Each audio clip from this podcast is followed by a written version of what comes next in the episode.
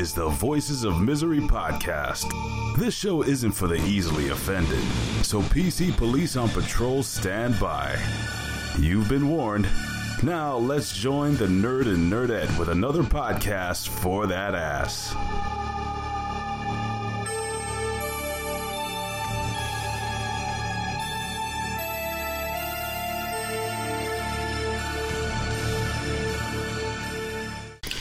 Hey, what's going on, everybody? It's the Voices of Misery podcast. Today is Sunday, December 1st, 2019. We are almost towards the new year. How the hell has your day been so far, Nerdette?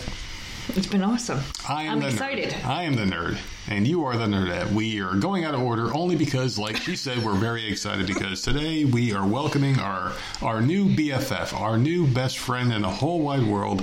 Mr. Jonathan Tague, he is an actor. He's been on multiple television shows, his own web series. He's a writer, director, actor. He's done so many different things. He's a father and a husband, more importantly. And before we introduce him to the show, this is actually being recorded after the show because for some reason, like our audio was a little bit choppy, so we cut that part out. And when you guys hear the beginning part of the show, you're going to hear a little bit of an echo as we figure things out. But it things, mellows, it stops and Yeah. mellows out. things clear themselves out. Do you have anything you want to say about the episode? It was freaking amazing, and like it, Yeah. it's been ten minutes, and I want to call him back. So Very cool. I just, I just, it, it, it flowed so easily, and I had such a good time talking to him that as soon as we hung up, I'm like, fuck. I have so many other questions, but we Yeah. went two hours. It, it was a two-hour-long interview, which is not normal for us, Yeah, right? for, for interviews, we never go two hours. I try to keep them between Oh, right. 45 Yeah. to 60 minutes, and that's the one I do with this one went so well, and there was so much to Yeah. talk about, and he was so fun to talk to that. I just want to call him back and be like, "Can we do another one?" very cool, very open gentleman. He uh, he has very very cool stories, and um, yeah, I mean it was just a really cool interview, and I enjoyed every second of it. Mm-hmm. Today's Sunday. We never put shows out on Sunday, but this one was so gosh darn good yeah.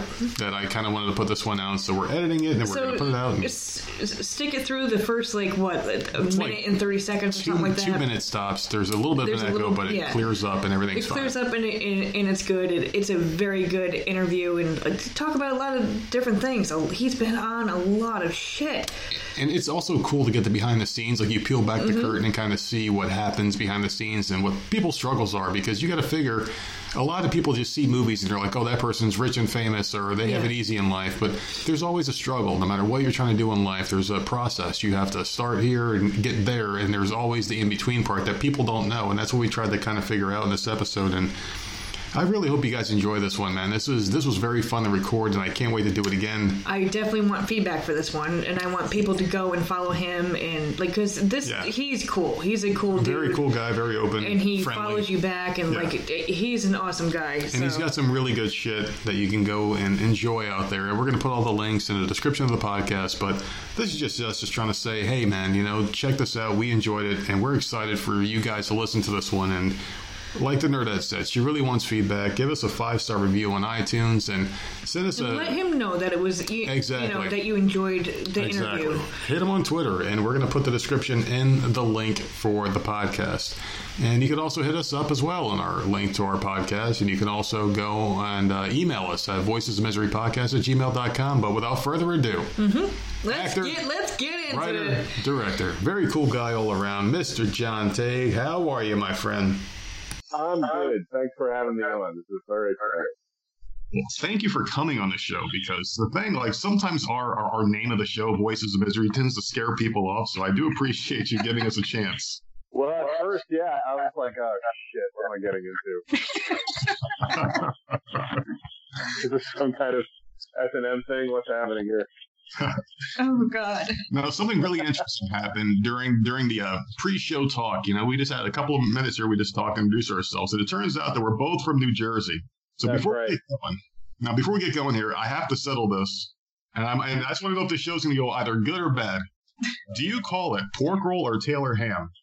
Oh, that, well, that is, I called it both, but um, I think for the most part, it's always been Taylor ham.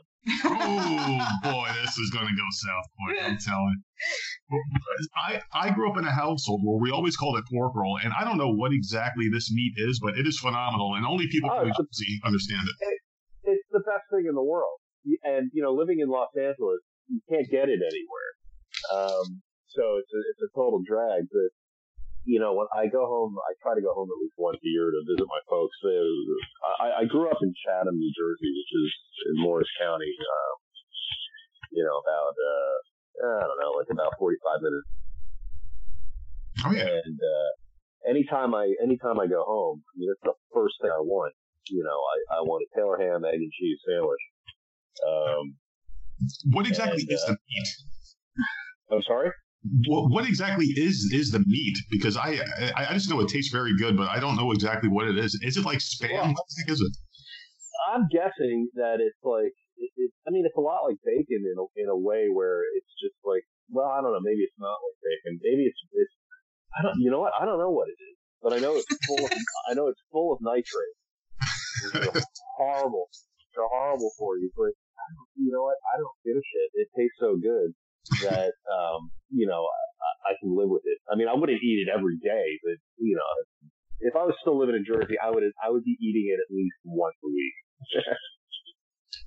we actually found a, a deli here. We actually moved out and uh, we live in South Carolina now in the Myrtle Beach area. And we found a supermarket that you can get it sliced from behind the counter. And the first time I asked for it, they sliced it thin. So that was the first mistake they made. Oh, yeah. What, what, what do you mean thin? Like like a prosciutto thin? Oh yeah, it was it was like razor thin, and I'm like, how am I gonna fry this? You can't. you can't? No, of course not. you got to have the, the, the, the thickness and consistency to make it awesome. Oh yeah, yeah, I love Taylor Ham. I could talk about Taylor Ham the whole time. Let's just make this a damn Taylor Ham podcast because I mean, the, the, it is a really great meat. I implore anyone out there to give it a shot. You can probably find it at your local supermarket, unless you're in uh, the West Coast, obviously. Right now, you can't get it at, or at least I haven't found it out here. Um, you know, it's weird. Like uh, I, I live, I you know, for the longest time, when I first moved out here, I, I lived in Hollywood, uh, and then you know, you kind of get tired of that and you move into the valley. Uh, you got a bigger place and then you kind of get tired of that. And now I'm, I'm living out in Santa Clarita, which is about, about 15 or 20 minutes outside of Hollywood. Uh, it's kind of deserty out here and it's hard to find like, you know, it's hard to find like little creature comforts like that. Uh, but they did just recently open up a Dunkin' Donuts out here, which is amazing uh, because you know that's not a West Coast thing at all. The West Coast donuts out here is uh, Krispy Kreme. That's oh, the jam gross. out here. Yeah, and those are good. Don't get me wrong, they're good. Um, but I was excited to have a Dunkin' Donuts and get an old fashioned and a cup of coffee. You know? yeah. How'd you make out during the fires out there, by the way? Uh, it's bad. Um, we've had a lot of fires this year. Uh, and some of them have been pretty close to, uh, pretty close to where we live. Um, you know, I've driven through them. Uh, it's, it's a weird feeling when you're tr- driving home and, and both sides of the highway are on fire. That's kind Um, of scary. Yeah, yeah, it's it's scary. Yeah, it's very scary. And and uh, where my daughter goes to school, that area got really badly affected. Um, and it's been yeah, it's been a bad, it's been a bad season for for fires. It's so dry out here. Um, you know, but, but what's strange is we've had these massive amounts of rain uh, this weekend. Um, which is like it's crazy. You know, you figure, you know, of course, it rains like hell on Thanksgiving weekend. Um, Yeah. so it, was, you know, but, but we needed the rain badly, which is you know which is a good thing. Uh, but it's been so dry out here, and at one point it was like we were having a fire a week for like about a month, and um, at one, and I remember at one point there were three different fires going on. There was a fire in uh, like the Sherman Oaks area, which is in the valley, and then there was a fire out where I live in Santa Clarita, and then there was another fire out in, Porter Ranch. So when you're on the highway, you see smoke three different three different locations, and it, it moved. It looked like the apocalypse. It was like Jesus, you know. Uh, it, God, it's imagine. strange. It's just, it's strange. Like this is like a thing that that now we have to kind of get used to out here, um, because I don't think it's going to get any better anytime soon. To be honest, I think unless something changes, um, uh, you know, it's, it's it's just so dry out here. And then when it rains, like it's been raining over this weekend, it you know, it, it creates all this vegetation to regrow, and then there's more more fuel for the fire, and it's just it's out of hand. But uh, I know that there was a fire burning in Santa Barbara this past, this past week. It was really bad.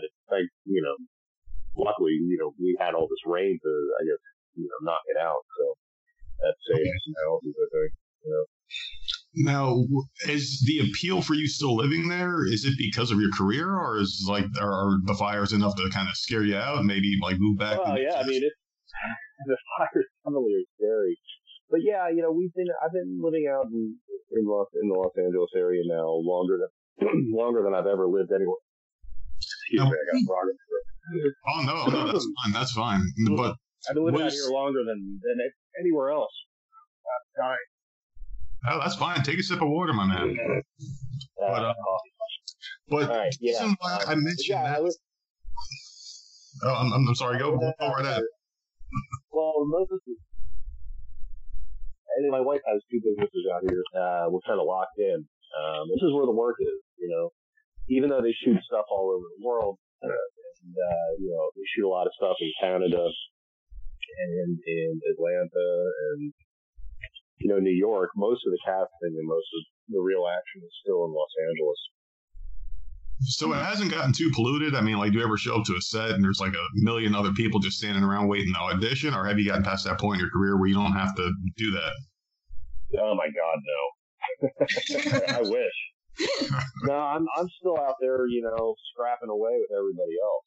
Uh, you know, it's uh, but I, you know, I'll say this for the longest time.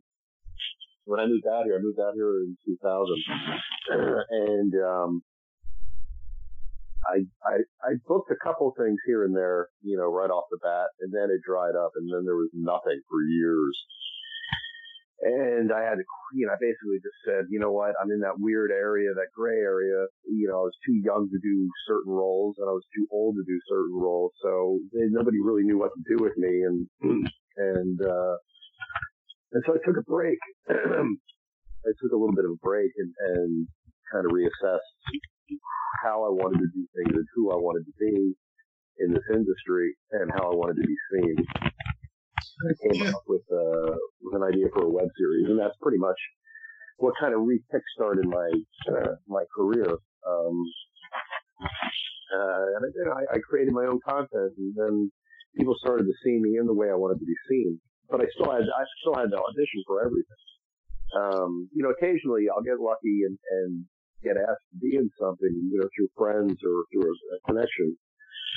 But I'm still out there hammering it away, you know, casting uh, directors' offices, and, and and now the big thing is doing uh, uh, uh, self tapes where you've got to put yourself on tape uh, and send it off to the casting director, and that that creates a whole other challenge because a lot of time you're left on your own to do it, and you don't have somebody reading with you, so you've got to figure out a way to make that work.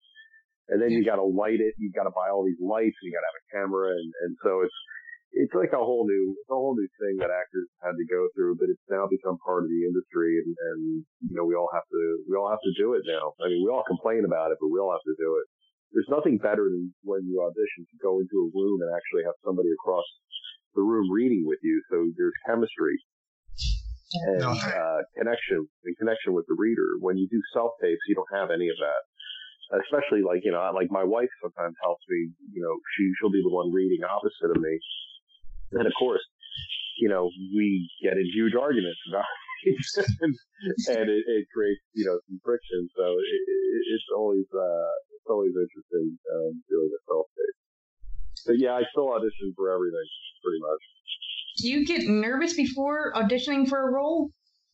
Absolutely. Yeah, Yeah, totally. crazy. Um, I, I feel like sometimes I, if I, if I'm, if I'm not, I feel like if I'm not uh, nervous, then something's wrong. right. Okay. You know what I mean? Like, um, I mean, there's been times when I've walked in and I've aced it, and I felt really confident, and I know I aced it, but I didn't get the part. And there are other times, like with Lucifer, when I auditioned for that. I mean, it was it was a small role, Right. but, you know, everybody, you know, everybody my age that that isn't a star, you know, got called in to read for it. And, uh, and I remember I felt like I completely botched that audition. And I remember walking out. It was on the Warner Brothers lot. They have a little office there for Lucifer. And uh, the casting office was in like an upstairs kind of bungalow room. And I went in, I did the audition, and I was looking at, and it's funny because when you're in the room with the other actors, you know, waiting to go get called in to audition, uh, you know, it, it, it's a weird thing. Like some, some guys like to psych each other out. Um, other guys are real, real quiet. And you've got like the guys that know somebody and they start up some loud conversation. And it's always, you know, a nerve wracking experience because there's a lot of nervous energy in the waiting room. Then when get called in, you know, you do your take on, on the character. And I remember when I got called in, I walked into the room and I had this whole kind of thing mapped out in my head how I wanted it to go. And that went completely out the window when, you know, when the reader started reading it. It was, uh, it a different vibe. Um, I wanted to come in like really, really intense because I, I play a lot of intense characters.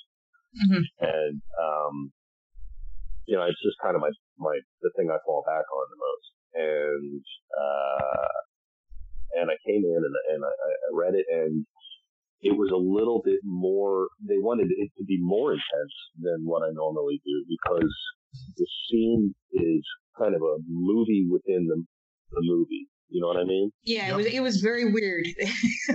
yeah, I know, and I'm sure it freaked out. You know, I'm sure freaked out everybody when that. that yeah, I was I was watching. I'm like, what the hell is going on? yeah, and but you know, um, they wanted they wanted to be like full on, you know, uh, you know, almost like a Serpico kind of, you know, uh, you know, cop character, um, and and I went in and, and I, I gave it my thing, and then they said, no, we need more, and so I just I went even harder, and I thought I went so hard that, um, that I I it was so over the top that I blew it. And then they thanked me and I walked out and, uh, when I got downstairs, I, I, I I'm glad nobody saw it happen, but I kicked the wall really, really hard. Uh, so, I was so oh, pissed off with myself. And I, and I get home and, uh, you know, what you gotta do is after these auditions, you gotta like, you know, basically just put it out of your mind and forget all about it because otherwise you just dwell on it, you know, all day long. And I, I thought, oh, well, I just completely fucked that up. hey, so, so then hey. the next day, the next day I get called and, and, I, and I book the role and I'm like, you know, so you never know. Um, and, you know, being nervous, like I said earlier, if you're not nervous, I think something's wrong for sure. Hey, let me ask you a question because you were talking about how you were in the room with all these other actors and like everyone's yeah. waiting for a chance to read. Uh, you did say something that kind of piqued my interest, and now I'm very curious. What kind of pettiness goes on between like actors, like maybe trying to get an edge on someone else? Like, what kind of things do they do to each other to psych each other out? Like, what do they say? Uh, well, what happens, I think, a lot of the time is that there's so much nervous energy in the room that people want to start talking to each other, and then they kind of lose focus. And but then there's there's there's other people that come in uh, that just like to, you know, kind of show off a little bit. Um, they'll talk about something that they just booked or, or, or, you know, like, hey, I just did this thing. Or they try to schmooze up the, the casting assistant, uh, or, or something, whoever's, whoever's running the casting. Um, there's always like little things here and there. Um, you know, sideways looks at each other, like sizing each other up, seeing who's right for the character and who's not physically. Uh, that's something that, you know, everyone kind of does it. I mean, I sit down and what I like to do is when I sit down, I, I like to take my hands kind of like Tiger Woods and just put my hands over my eyes, uh, kind of like a tunnel vision type of thing. And, and, uh, I try not to look at or talk to anybody because I just don't want, I don't want that interference. And I, and, uh, I just like to try to stay as focused as I can. I always try to meditate a little bit before I go into just to kind of get myself centered. It makes a lot of sense. That makes a lot of sense because in a situation like that, you really don't want to talk to other people because you know everyone's out for themselves at that point. It's a really cutthroat business, from what I understand, as an outsider, you know, looking in. Right, and I mean, I, I've been guilty of uh, like if I see somebody like I've got a lot of friends that you know that I run into occasionally, you know, at auditions, and I always keep it real, real short. Hey, what's up, man? Good to see you. You know, who are you reading for? Oh, you're reading for the same thing. All right, cool. I'll let you do your thing, and then I, I let them go over and you know, get into into their space, and I go and get into my space, and that's about it. It's like there's I've been in rooms where guys go on and on and on, just bullshitting, trying to one up each other, um, and after a while, it's like it's sickening. I I, I hate it. Um, that's the part of auditions that I hate. I hate sitting and listening to the bullshit that, that flies around. Um, I, I just kind of wish everyone just kind of like, be quiet and, and, you know, go over their line, get themselves ready. Do you find it hard to make relationships, friendships in situations like that? I've lost parts to friends. Yeah. Um, that's, you know, of course, you know, you know, you, when you see a friend of yours uh, book a role that you went out for, you're always like, gosh, yeah. but um, you know, but it happens. I, I don't think I've lost friends uh, in, in that sense. Um, I think what what some one of the things that happens is when you start to work a lot. Um, it's kind of a hard thing to explain. When you work a lot, some friends either they they either they're jealous or they cut you completely off, which is a weird thing. I've had I've experienced that a couple times in my life. Um, but you know, it's it's brutal uh, brutal way to make a living, and, and you know, it's it's it's tricky. You know, um, it's a numbers game in a lot of ways too. Uh, and I, sure. I felt like the longer I stay in it, more opportunity I have. Um, right. The older I get, the more people drop out. You know. Right. You know, a lot of people my age. You know, I'm going to be 50 next year, and but I don't feel like it. I'm 27. Um, a lot of the people that I that I came up with are gone. They they just it, it's it, it's incredibly difficult, and you've got to be a certain type of lunatic to, to really want to do this. Um, I don't recommend it to anybody. And when people ask me, you know, what advice do you have for other actors? I, I tell them straight up, don't do it unless yeah. it's just, unless this is all you can do and all you think about from the second you wake up to the second you go to bed. Otherwise, you know, you're you're in for a world of, of disappointment and um, and rejection, constant rejection. Um, you know, a good friend of mine uh, that I came up with, his name's Matt Matt Del Negro. Um, you've seen him in everything. He was in The Sopranos and he was in Scandal, and, and uh, he's he's a great actor. He does tons of stuff. He has a good uh, podcast called Ten Thousand No's, where he talks about you know how many no's you have to experience in life, you know, in, in, in, you know, when you're an actor and it kind of translates into other things too. But for some reason, acting seems to be like the most rejection riddled, um, artistic endeavor. You know, it's the only art form that you have to be invited to participate in. Yeah. Right. Yeah, yeah that's, that's true. true. I never thought about it. You got to have really you know? thick skin as well because, like you were saying, um, you know, I've seen actors over the years that I've watched, you know, as a, as a fan of, and they just disappear and fall off the face of the earth. Either they, you know, they start off young, they get too old, you can't cast them anymore, you know. And I'm not even like saying like old. I'm thinking like a kid who's like five years old.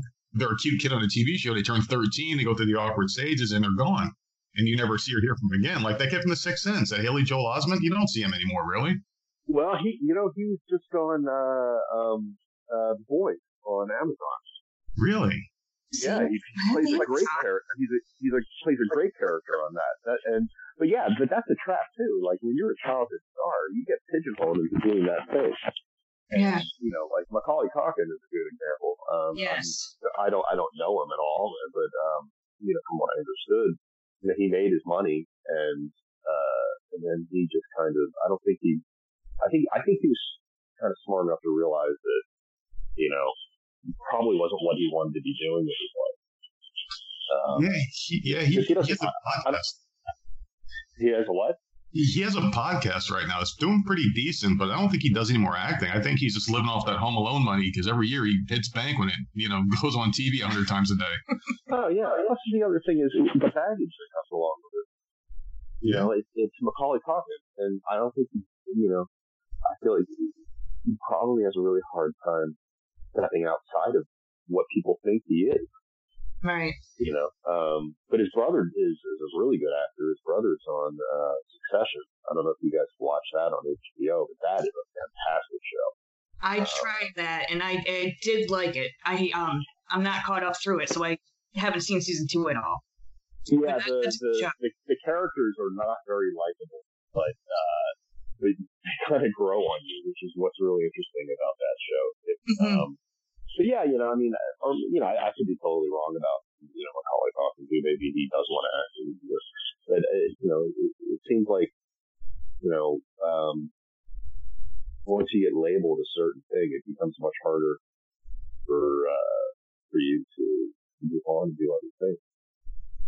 That makes sense. What um what type of role to play is your favorite? Do you have a favorite or no? Well, you know, recently I've been playing a lot of cops and a lot of like detective roles and things like that. Um, mm-hmm. You know, I, I, I guess you could say my brand is kind of like the reluctant hero type. Right. Um, uh, so, but you know, I used to, I used to really like playing when I was younger and kind of, you know, shooter, I guess. I, I used to like playing like the, the romantic lead and things. But, uh, and I had I had a little bit of a, of a you know um, a burst when I was when I was younger playing those roles, but as I got older, those roles kind of fell away. Um, but yeah, I, I mostly play like the guy who's kind of struggling down on his luck, or you know, uh, put into a, a situation where he's you know he's not really well equipped but has to figure figure it out. Uh, I like those roles. They're, they're fun and, and, you know, I've been, I've played a couple bad guy roles here and there and that's been interesting. Um, yep. I, I would like to kind of pursue that a little bit more because I think those are, you know, those are tons of fun to play. Uh, I was just gonna say that. I mean, that would I would think would be so much fun to be a bad guy. just go oh, around yeah, totally. people. yeah, yeah, but you know, it's, it's funny. Um, uh, you know, I've also played I don't know why this is happening, but I've been called in a couple of times to play a pedophile, which is like, what the hell is that about? I don't know. yeah, I don't know what I don't know what's going on there. Um, and uh, those are all, you know, when I get called in to do those, I'm always like, do I really want to? Do I really want to put myself out there for this? Yeah. Um, but you know, it's it's when you're when you're kind of when you're an actor in my position, you can't really turn anything down, and especially if it's a show like something like Ray Donovan or something like that, you get called in to play like pedophile creep. You're like, oh, shit, all right, okay, you know. you go in and you try you try to knock it out.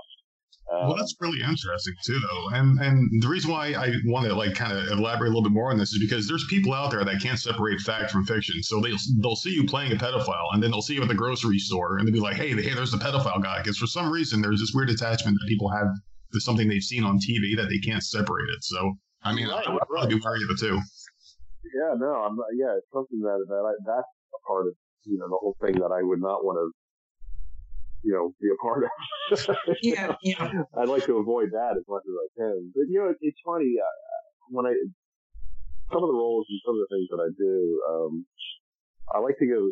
I like to really submerge myself into them and kind of disappear into them. And, and like a lot of times, uh, you know, I don't get really recognized for anything, um, which is kind of which is kind of good for me at my age because that means I can do lots of things how do you prepare for specific roles? Like, let's say if you're going to play a detective, will you reach out to the local police department and maybe like go on a ride along or shadow, or do you just kind of just figure it out?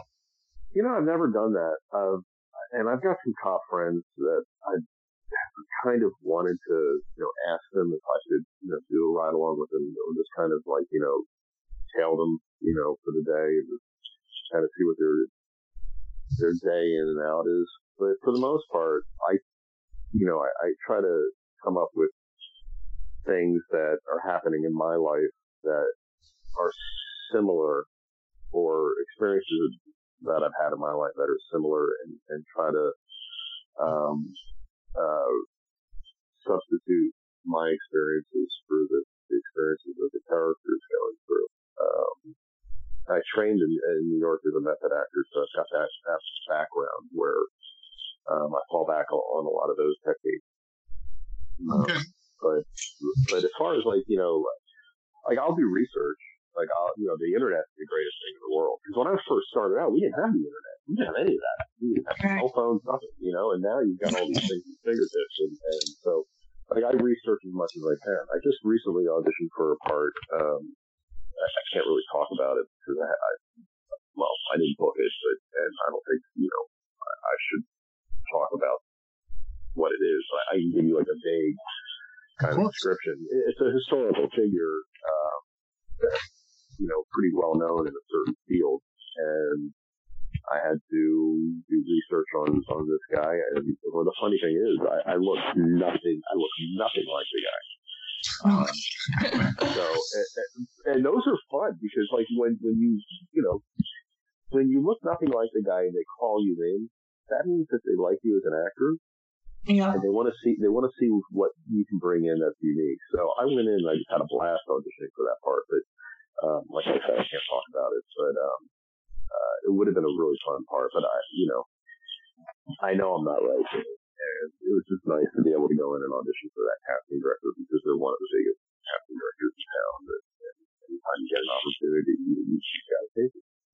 Of course, of course. You got to get your name out there. You got to build your brand. But I kind of want to go back to the beginning real quick because this is a crazy business that we're talking about here, Hollywood and acting. What made you want to get into acting? Did you find something like, a, did, like, did you watch a movie, maybe attach yourself to a certain actor, or, or see a certain scene that you're like, this is what I want to do in my life? Well, you know, I I never really thought about being an actor. Um, but I remember when I I'm sure this is this is a story that a lot, like a lot of guys my age will probably tell you the same thing. When I saw I saw Star Wars in 1977, I was seven years old. Mm-hmm. That changed my life. That made me have a, a deep, deep appreciation for movies and storytelling. Um, I, I really started getting into science fiction and, and all that through Star Wars. Um, so there might have been the spark of me wanting to be an actor, you know, or at least try it. But the thing was, like, where I grew up, it was like, the idea of being an actor was like, I didn't know any actors. I didn't even know what you even had to do to become an actor. Um, I had no, uh, I didn't want to do any of the, like, the school plays or anything like that. I wanted nothing to do with any of that. And what happened to me was I got into music and, and, and I, I became, uh, you know, I'm, I'm a bass player and I had, um, you know, a band in high school and I was kind of a really quiet, kind of shy kid in high school. I didn't, I, you know, I had friends, but I wasn't popular in any sense of the word. But when I, when I picked up a guitar and I, and I joined the band, all of a sudden, like, things started to kind of change. Um, I was kind of getting noticed. I was known as this guy in band. And then I was performing in front of people, which gave me this kind of confidence to be able to do things. Hmm. And then when I went to college, um, I kind of fell into acting backwards because I was going to college to study uh, music engineering, but the, the, the program that they had, um, I guess they got rid of the engineering pro- program. Was, I went to college in High Point, North Carolina, and uh, um, and somehow I just kind of fell into into theater from like I didn't have anywhere to go, right? And they needed help in the sound department with the theater, so I offered to help, and I saw the, you know, a rehearsal of a play, and I was like, this is really cool. I'd like to try it. And, and I tried it, and that's kind of how it happened. Um, and I fell in love with it because it, it was a lot deeper than I thought it, than I, than I thought it'd be. I thought acting was just a bunch of bullshit, like, you know, guys up there lying. Yeah, right. and, and, and, you know, and, and, but I didn't realize how technical things are and how, um, you know, how deep you can go into things and, and the amount of work that goes into things. Like, you know, if you, if you look at a movie, a good movie, there are incredibly talented people like, from all walks of life putting that thing together to make it look mm-hmm. seamless. You know, from the art department to the you know set dressers and, and to the you know the makeup artists and the um, you know the, the lighting guys. I mean, everything is it's a science, and, and you've got to be incredibly skilled um, to, uh, to to make a living in that world. Um, it's a magical thing. It's a it's a miracle that movies even get made because of how expensive they are and what a gamble it is to make them. Um, uh, I, I'm always fascinated. Uh, you know, whenever anybody is able to pull together something from scratch and make something beautiful, it, it, it, it makes my heart sing. Yeah, I kind of fell into acting backwards, to be honest. And once I kind of got the bug, I was I I, I went all in, and I've been all in. Nineteen, uh, well, the, yeah, I guess in 19, 1988, really. Wow. Now, how did your family feel about you choosing that path, going into acting? Is that something they were, were happy about? Were, well, I think they were excited at first, you know, when, you know, because I found something to do at college because I, I was thinking about dropping out because I didn't, you know, they didn't have my, uh, I, they didn't have my, my thing I wanted to study there anymore. So at least I found something that kind of kept me interested, kept me in school. Right. Uh, and then when they saw me, they would come to my mom and dad would come down to visit me at school, and they would watch the plays, and I think they were they were like, "Oh wow, he's actually kind of good at this." And they, they've always been very, very supportive. Um, pretty much with anything I've ever wanted to do, they've always been supportive, and I'm sure that you know it wasn't e- it wasn't easy for them because there were times where I was I was you know it was a pain. It's, it's a painful experience being an actor because you're kind of on your own. I, I, I kind of imagine it being like a tennis player, you know, or like a, like a pro golfer, or, or like you know somebody who's in a sport where they're not on a team. You know, it, it, it's it's a very solitary kind of singular experience, um, and you know, I, I've gone through some down times, and I'm sure it was hard for them to watch. Um, and you know, it's still a constant struggle, you know. Um, but when it got to the point where like I couldn't do anything else, I think they just kind of, you know, accepted the fact that this is who he is and what he does, and, we're going to support him. So they've always been great to me in that way, and they bailed me out a bunch of times, you know, over the years. How'd you make ends meet when you were starting out and you know paying your dues? Well, uh, that when I started out, uh, in New York. This was in the early 90s, like around, you know, uh, I moved to New York in 92. And back then, New York was great because, uh, you could live as an artist. You could have your, you know, shitty job waiting tables and, and you could go to acting class and then you could occasionally book the, you know, the gig. You know, you could be on, there was like soap operas and, and, uh, independent things, and tons of commercials that were shooting out of New York and, and lots of like, you know, industrial like training videos. So, and, and trade shows. And they were always at hiring actors to do trade shows. So there was all this stuff that you could do. You just had to kind of figure out a way to, to get in. Uh, but yeah, you hit the ground running. Uh, and a lot of times when, you know, you make your best connections in acting classes. So you would be in an acting class and you would hear somebody say, "Oh, hey, they're doing the the, the toy fair um, and they need actors. And they're like, all right, well, how do I get back here? You're like, oh, well, just call this person and they'll set you up for a meeting. And then all of a sudden you're, you're kind of, you figure it out as you go. Um, sure. And back then too, I mean, this is pre-internet. You have to wait around. For, for, yeah. For, uh, you'd have to wait around for Backstage magazines to come out. It would come out once a week, and they would ha- they would have the castings in there, like for whatever, like student films or or, or short films or uh, um, uh, you know, independent films, and, and then you would take your headshot and resume, you put it in your manila envelope, and you go down and you send it out before anybody else sent theirs out. You'd be like waiting, you know, early in the morning for that that uh, backstage magazine to, to drop at the local newsstand. Pick it up, and then you'd be, you know, hustling to get your headshots out in the mail before anybody else. Yeah, that's um, stressful, man. I can't even imagine. It was stressful and it was expensive because yeah. headshots were not cheap; they were expensive. And then you had to do the postage and all that's expensive. And you know, you had to have a, a computer with a printer, and that was expensive. So you have to, you know, you write your cover letter. Like back then, it was a whole, a whole new way of doing it. Now everything's submitted online, and and uh, like nobody carries headshots around with them anymore, which is really, really kind of it's, it's, it's a good thing. Yeah. But uh, yeah, back then it was, it was much harder. But yeah, that's that's kind of how I kind of you know would make ends meet. I was waiting tables for a while, and I hated it. I, I was the worst because I just didn't care if, if people were happy or not with their food. You know. it, it, it, and a lot, of, you know, and a lot of times, you know, when you're when you're young and, and, and you're you know you're living in New York City and and you know basically you would you would wait tables and then you would blow all that money, you know, right after your shift, sitting at the bar with all your actor friends that, that were waiting tables too.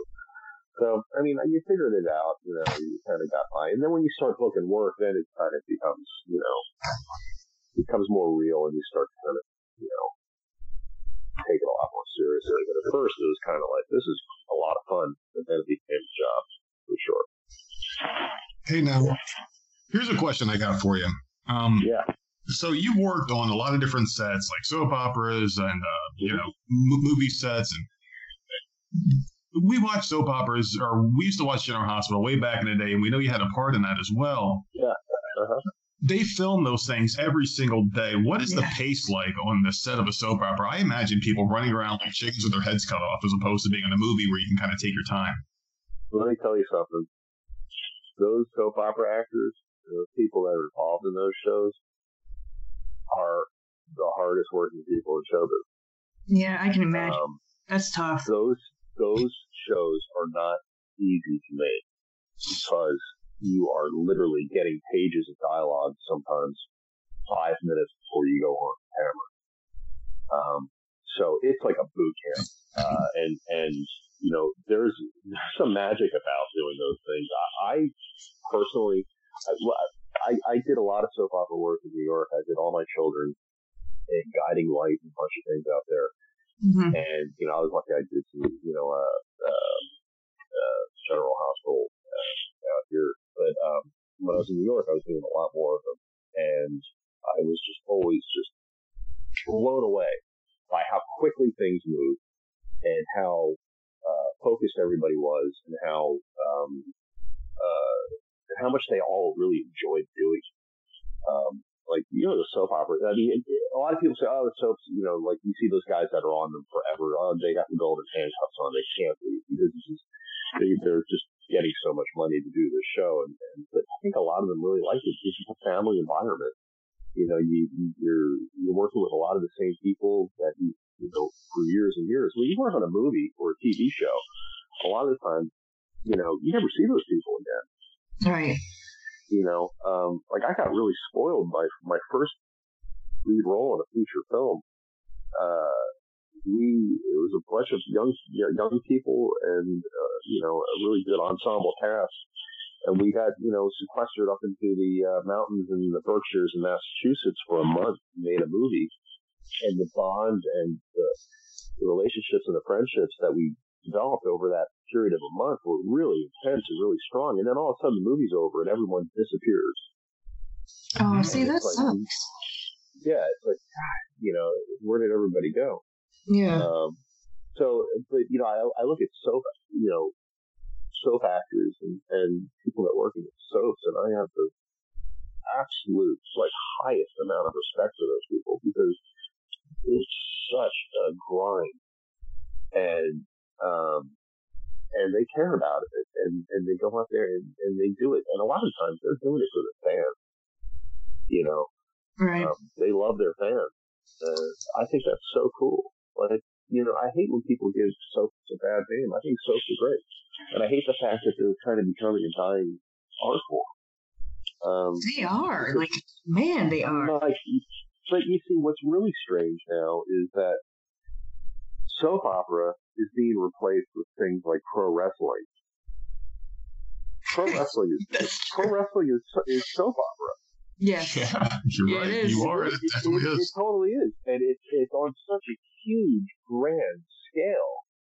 Um, you know, uh, I think that you know, pro wrestling definitely took a page from soap operas to to kind of follow along, you know, to, to develop storylines and, and you know, crazy villains and, and you know, I mean, um, I think that's that's become the evolution. It's like soap opera has started to kind of turn into this other thing. Maybe it'll come back. I don't know, but uh, but I um, why you know, not. maybe that, well, maybe that's what web series is now. You know, I, I, I'm I'm big into the web series world. I think web series is the new punk rock. Yeah, what is what is up with that? There's like a lot of you can watch anything online now, like you know, a little web series, a short film, or like whatever. It's probably people's attention spans going. Yeah, I think that's Well, what that it is. that has a lot to do with it. You know, I I created a show called The Rolling Soldier. Um, when I loved that show. oh, thank you so much. Loved that show. Like, why is it like people? I I did look online today to see what people had um said about it, and a lot of people were like, "Why is there no season two? And I'm like, We got him here. Let's let's let's get it out of him. He's here. Well, so so good. um, because it was really hard to make and cost money. Yeah. There's the golden Um, there. I love it. you know, the the story behind that is, uh, I was, I was trying to reintroduce myself. I took a long break from acting, and I came back in. Like, I need uh, all the footage from the other shows that I've done in the past was really dated, and I didn't look the same anymore, and, and I needed to figure out a new way to present myself. And so the Rolling Soldier gave me that opportunity. So I decided to create a character that was kind of, you know, something I knew I could definitely do. And, um, and, uh, and then I took everybody that was around me that I was close with at the time that were actors that I knew were good. Um, and I, I kind of tailored their characters, their personalities, and, and then I looked around to see what I had around me that I could use for set and, and, you know, props and things and started kind of accumulating stuff. I did a quick little Indiegogo fundraiser for it and uh, I, we got we got we didn't get the money we wanted, but we got some money, and then we just kind of made it happen. Um, Right. We shot it guerrilla style all over Los Angeles and and you know out in the desert and uh, and um, you know I had no intent when I made the pilot episode. I had no intention at all of doing any more except for the pilot because all- all I wanted to do was make a little pilot thing presentation where I could show it to people, be like, I can do this role. Right. You know, this is this is something I can do, and you know, and I was going to use that as kind of a you know vehicle. But then uh, when I showed the pilot to people, I was like, well, what happens next? This is great. Well, that, that's the problem. Like every episode had like a cliffhanger. Like you can't you can't just do that. you know, I was literally Yeah, and- watching. I'm like, what what just happened? And I, I immediately hit the second episode. yeah, well, that's the, that's that was the point. And you know, I've never I've never written or directed anything in my life, uh, so it was a new experience for me. And when it was when I had it all kind of done, and like you know, I, I had to teach myself how to uh, you know how to direct and act at the same time on on the job, which was Yeah. really hard. I mean, thank God I had a, you know a really good cinematographer who would like say, well, you know, if we do it like this, you know, we can get this knocked out really quick. You know, we were running against the clock all the time, and you know, running from, from police because we didn't even have any permits shoot anywhere. So everything was Wow. we, were we were everything we were stealing shots all over the place, U- using locations that you know would say, you know, we'll let you shoot here, but if you if anything happens, do you guys have insurance? We'd be like, no, we don't have any insurance. They're like, well, uh, just don't burn the place down. Oh God. And, Hey, and how- luckily, not. I'm sorry, guys. oh no, go right ahead and finish up the story because this is great. Um, and, and then what happened from there was, uh, you know, once it was all said and done and finished, I, I had this stuff. And I'm like, what do I do with all this? yeah. You know, and, and I was sitting at a cafe, you know, coffee in, in the valley, and uh, there's a guy and a girl sitting next to me, and I overheard them, and he was ta- ta- talking to this girl about what she needs to do in order to get her web series into these web series festivals. My ears perked up. I went, what? Said, Yeah. excuse me, I, I, I can't help but overhear you. I, I just finished shooting a web series and I'm trying to figure out what to do with it. And then he said, well, you got to get it into these festivals. Like, I had no idea that there was even a festival circuit for this kind of thing, but it's massive. And it- Really? it- yeah.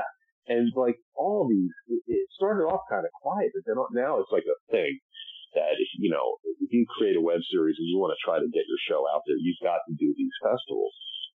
And now all these buyers are coming in and looking for content to put, you know, like, and they're, they're, they're checking out these web series festivals to, you know, come up with new content for their networks. Um, so I, I, I submitted to a bunch, you know, not thinking I was going to get into any of it, you know, Right. uh, and before I get to that, after we were done shooting and, and it was all done, I had to do all the post production work myself. Um, Oh my god. Like I had never edited uh, a movie before. Uh, I'd never done color correction or syncing audio or any of that stuff. So I mean, I had to teach myself how to become a filmmaker. I basically went to film school with with my project, Right. uh, which was amazing. And um, and then I submitted to these festivals, and I got into a bunch of them. And I thought, oh, this is great. You know, I can go and network and travel a little bit, and, you know, meet some other people, and maybe you know try to get some work, you know, with some other people. kind of- I still wasn't. I still wasn't booking anything. I was still kind of like in the dead zone of my career. And then I started winning awards for it. I was just gonna say you. I, I knew you won some awards for it because it, it was so good, man. You need to do another one.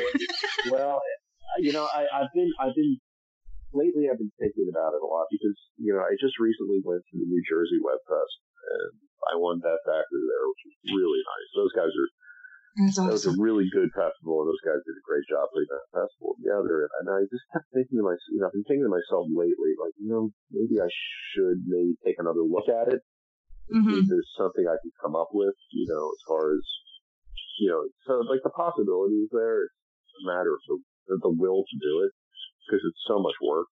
Because Uh, I mean, I just, you, you wrote I it. Like, just- how did you come up with the idea for for that whole storyline? well, I, I, I wrote it, I, I said, okay, what kind of character do I want, do I want to be seen as in the industry? Who, what can I do? And I've always been a, like a, um, I always, I like characters like Harrison Ford plays and like Steve McQueen plays and like, you know, older actors in, you know, those kind of like, um, uh, you know, uh, political thriller type of situations. And so I had this idea for, and it was kind of, it, it was kind of like a, um, um, a metaphor for kind of like what I was going through in my life. Um, where I had an idea for a character who gets injured in Afghanistan. He's a really skilled assassin. He gets injured in Afghanistan and he wakes up 10 years later and finds out that he's in, in hiding and on the run and with what's, what, basically what's left of his team hmm work with this covert operation. And the metaphor was kind of like, you know, 10 years of, of, uh, being in a coma kind of was a metaphor for the 10 years where I couldn't get arrested as an actor. Right. Um, and so I, I, I wanted to keep it on a personal level like that. And I think that's what kind of makes the story cool because we don't have a lot of like, there's not a lot of, you know, there's action, but it's not like gratuitous, you know, like action movie action. It's like real quick, like violence Yeah. which which I think is way more impactful, much more realistic, uh, in my opinion. There was um. than- I mean, the episodes are only like 10, 11 minutes long, and there's so much right. Going on in those 10 minutes. Like, you, you, get sucked in, and you just, like, Yeah. it, it's amazing how, like, a, a show can do that. Well, I'm You so know- glad that you, I'm so glad that you watched it because I love talking to people about it because I don't get to talk much about that. People, um, people that have seen it. You know, I, I, I get a, a couple of nice messages here and there uh, online with it, and I get the attention from people at like the web series community and, and, and web fest world. But other than that, I don't really ever get to talk about it with anybody. Right. So it's so nice being able to kind of chat about it. Well, that's your that's like your baby, you know. You you wrote it and Yeah. you started it, and like that's awesome. Yeah. And then I recently, uh, I've, I've come up with a new, um, show idea that I'm in the process right now of pitching called The Dark Road, which is kind of a time travel horror sci-fi, um, story. And uh, we spent this whole year basically um, uh, putting together a uh, basically a pitch video, um, like a trailer to uh, pitch to networks. Uh, I, I didn't want to turn it into a web series because I felt like it's it's more of a an hour long type of episodic show. Yeah. And uh, so we, we did a Kickstarter uh, last Christmas, which was, you know, I, at the time I thought a terrible idea because who's going to give up money at Christmas to fund the project? And we ended up uh, fully funding the trailer in the first day. Awesome. And then from uh, yeah, and then from from there we um, uh, we were able to raise you know more money over that month, and we ended up raising enough money to shoot a short film kind of uh, piece uh, as well. So not only do we have the pitch trailer, but we also have the short film. And um, trailer's done. The short film is still being there's still some things that are being worked on with that. Um, and I'm excited about it. I'm excited about the, the, the people I worked with and the cast and crew and um, my, my my partner uh, Carly Street who helped me co-write it and, and produce it. Um, she's in London and um, she's an amazing writer. If you get a chance to check out some of her stuff. Um, of course. Of uh, and that, now what we're doing now is we're, you know, we're in the process now of trying to make connections, uh, with showrunners and producers to try to, try to get some pitch meetings and maybe sell the show. Um, and see what happens, you know, and, and I'm real proud of this one. This one, I mean, I'm very proud of the Rolling Soldier. That, that, that, that's my baby. Uh, Yeah. this, this is my, this is my new, uh, kind of endeavor. And again, it's like I wanted, I wanted to create a project, um, showing another side of me, um, because like I, we all know I can do the cop thing and the, and the detective thing and, you know, but now I wanted to show like the kind of the hero thing. Uh, of course. And, and so there's, I think there's a lot of uh, potential with it, and I'm hoping to get some uh, some meetings. So if there's any showrunners or producers listening out there that want to talk about a really cool sci-fi time travel thing, Oh yeah. yeah, yeah, I think it's really interesting because you're doing the the whole time travel thing, and I love watching TV shows because I like to look not at the action on the screen, but what's going on behind the screen because. Uh, or well, like the set pieces, because the thing about time travel is you got to be really precise. And there's a couple of scenes in certain time travel things where, like, you'll see like a modern day Pepsi bottle in like 1974 or whatever. And you're like, wait a second, they screwed that up. And I look for mistakes, so yeah. it's going to be interesting. Well, that's I think you know that's one of the, the major um, uh, problems with sci-fi or time travel like shows, and the reason why you know it's such a hard sell is because they're expensive to shoot because of those kind of that kind of thing in order to Yeah. get the details right. Um, like I don't know. Have you guys watched The Irishman yet? On uh, Oh Netflix? my god, so so good. I think you have a fan for life now, my friend. uh, yeah, I, I thought it was amazing. It- I mean, it was it was long, but oh my god, Yeah. so good. It, yeah, and, but if you look at the attention to detail that Scorsese does in that film, it's Right. completely flawless. There isn't anything in that film that's out of place. But, but if you, you know, and that was super expensive to do. Um, and my show, The Dark Road, takes place in two different time periods. It takes place in uh, the 1930s and the 1980s, which are, you know, that that you know is going to be a challenge if, ever gets up to recreate those periods.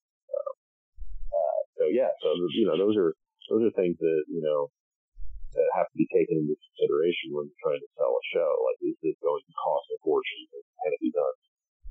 And but if you look at like a show like Doctor Who or, or like you know Timeless, you know those shows work really well. I was really bummed out when Timeless got canceled because I thought that was a great show. It was. It, it was. I never saw that one. Hey, hey, how do you deal Oh. with anxiety when you're presenting something that you created to someone else? So when you put your show out there and Yeah. you just put it out there and you're waiting for people to watch it for the reviews to come in, how do you deal with that anxiety where you're waiting for you know re- replies?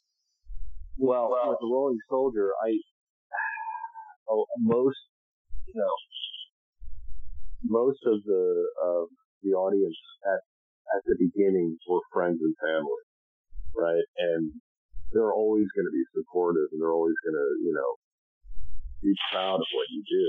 And so the anxiety there is like, you know, you've got a support group, and it's still a little nerve wracking. Like, oh my god, my friends gonna think I'm fucking crazy. once it got once it got outside of them and um, into the uh, uh, like the festival circuit, I remember when I went to my first my first screening of it was at the New York City Web Fest, and I thought I was going to pass out because everything about the, the Rolling Soldier pretty much is on my back. I'm the star of it. I wrote it. Uh, I directed it. I did all the post production work. I did the music. Um, right. You know, the only thing I didn't do was hold the camera or the mic stand, uh, or you know, just the light. So that, that, that was my awesome crew. Uh, and my awesome DP, Sergio Crago. If there's anybody out there looking for a guy to work with, that's the guy. He's amazing.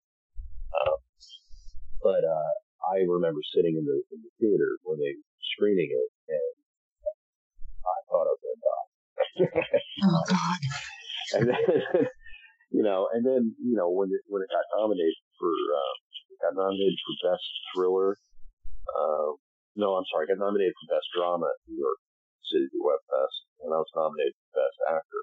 Uh, I didn't win best actor, but it won best drama. I that's amazing. shocked. I mean, yeah. completely shocked. I'm totally shocked. I, I was like, really?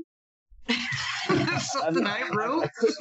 I, I, I, could not. I couldn't get past it, and I and I still kind of can't get over the fact. And then when it went to right after New York, I went to Dublin, Ireland with it, and um, it won Best Editing. I'm like, what? Wow! I've never edited anything in my life. That's awesome, man. Right. That's amazing. And then, and then it went to Vancouver, and uh, we won Best Thriller there. And uh, you know, after I, I was I, I, was gobsmacked by the by the attention it got. Um, but again, it, it, it's you know, it's only been within this like kind of community, and um, and then when I was I was when I did the episode of Lucifer, I ended up getting a nice, you know, like following from, from that show and from the fan base because, um, you know, I, I kind of reached out to them and told them I'd help them out when the show got canceled. Yeah, um, I'm so happy it went to Netflix, but I believe it got canceled again. So yeah, well, I think it's yeah. I don't know if it's been canceled or I think or if that's just like it, they feel like it's run its course. I, I don't I, I don't really know what the thought process there is. It's well, you were um, you were on Blacklist too. How how was that? That was intense. Was a, that was a really good show. That's a really good show, and that was an intense shoot. Um, and uh, you know, that was the first thing I booked after I did the Rolling Soldier, and yeah.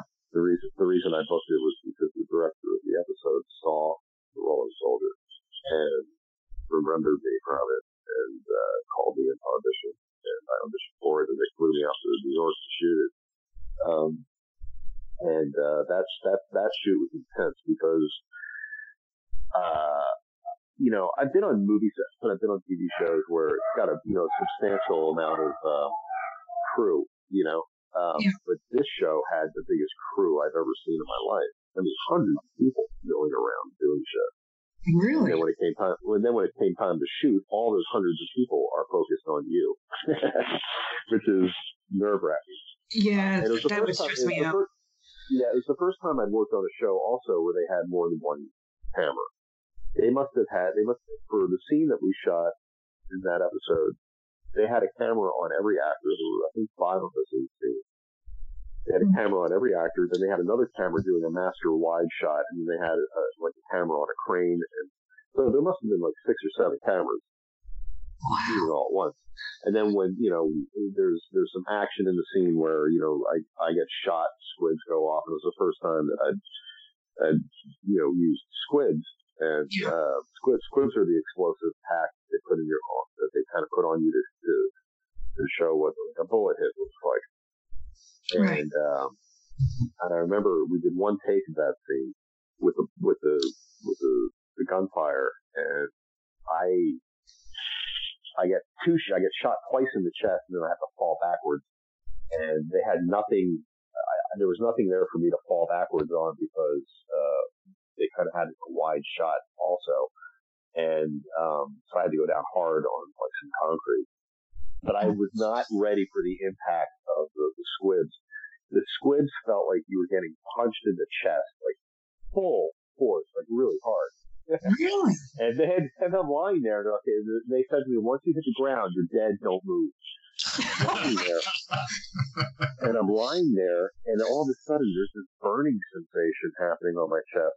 What what, what the squids are, they, there's like a like a copper plate that goes against your body, and then they put the explosives on top of the copper plate so they don't, you know, it doesn't go into your skin. But, but the the copper plate got so incredibly hot from the explosives that it started like searing into my skin. Sitting Oh, waiting for God. the, there waiting for the yell cut, and then finally called cut. I was able to get this uh, shit off of it. Um, so that, yeah, that was that was a really that was a really fun experience. It was, it, it was a fun scene. And, uh, um, yeah, that's a great show. I, I think the Blacklist was, it was so much fun to work on that one. And I just recently worked on uh, American Horror Story. Uh, Yeah. Fantastic series. yeah, uh, and you know, I get shot in that also. So I lately I've been getting I've been getting shot a lot. I need to kind of figure out what's going on there. You, you need to be the one holding the gun and start shooting people. Is it weird to see Well, yourself that- get killed on screen? what's that? Is it weird for you and like your family to see you getting killed on screen? Yeah, it is good. You know, um, it, it, because I get killed really violently. you don't die in your sleep, apparently. no, no. I mean, I get I get taken out. Um, uh, yeah, I guess you know it, it is kind of weird. Like I, I've got a I have a 12 year old daughter, and and what's a shame is she hasn't really seen a lot of the stuff that I've done. Because too uh, subject matters a little bit too intense or you know, mature. Mhm. Um, but she, you know, I've let her, I've let her watch the, you know, the American Horror Story thing she saw. She thought it, you know, she thought it was great. Um, cause she knows, she's able to, you know, she knows that it's not. Yeah. How does she But, uh, feel about her dad being an actor? I think she likes it it. cool or embarrassed? She likes it? No, yeah, I think she, she's into it. Um, That's awesome. which is, which is cool. Um, I mean, I wish I could do something that she could, you know, watch. Um, Yeah. But, uh, she, yeah, she's into it. Yeah.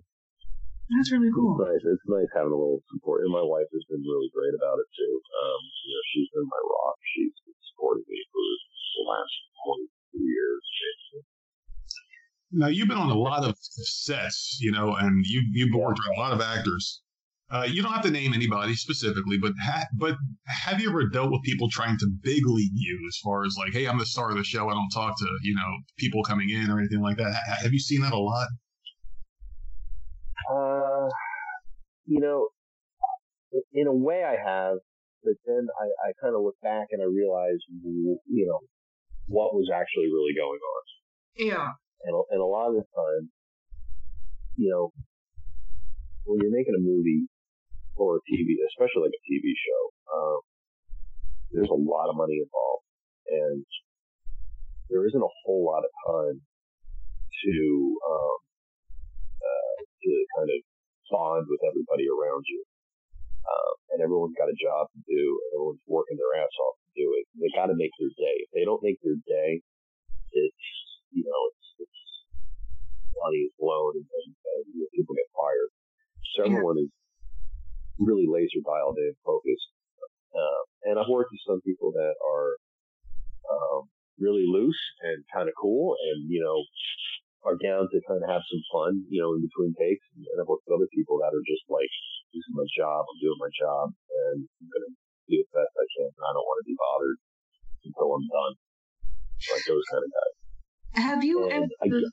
Oh, I- sorry. Sorry, I, I and I and I totally get it. I and uh, and but I have worked. I have been around some people that haven't been super pleasant, and uh, you know the way I look at it is, they're it's their job, and you know they they're here to, to do their job, or maybe they're having a shit day, or who the hell knows, you know.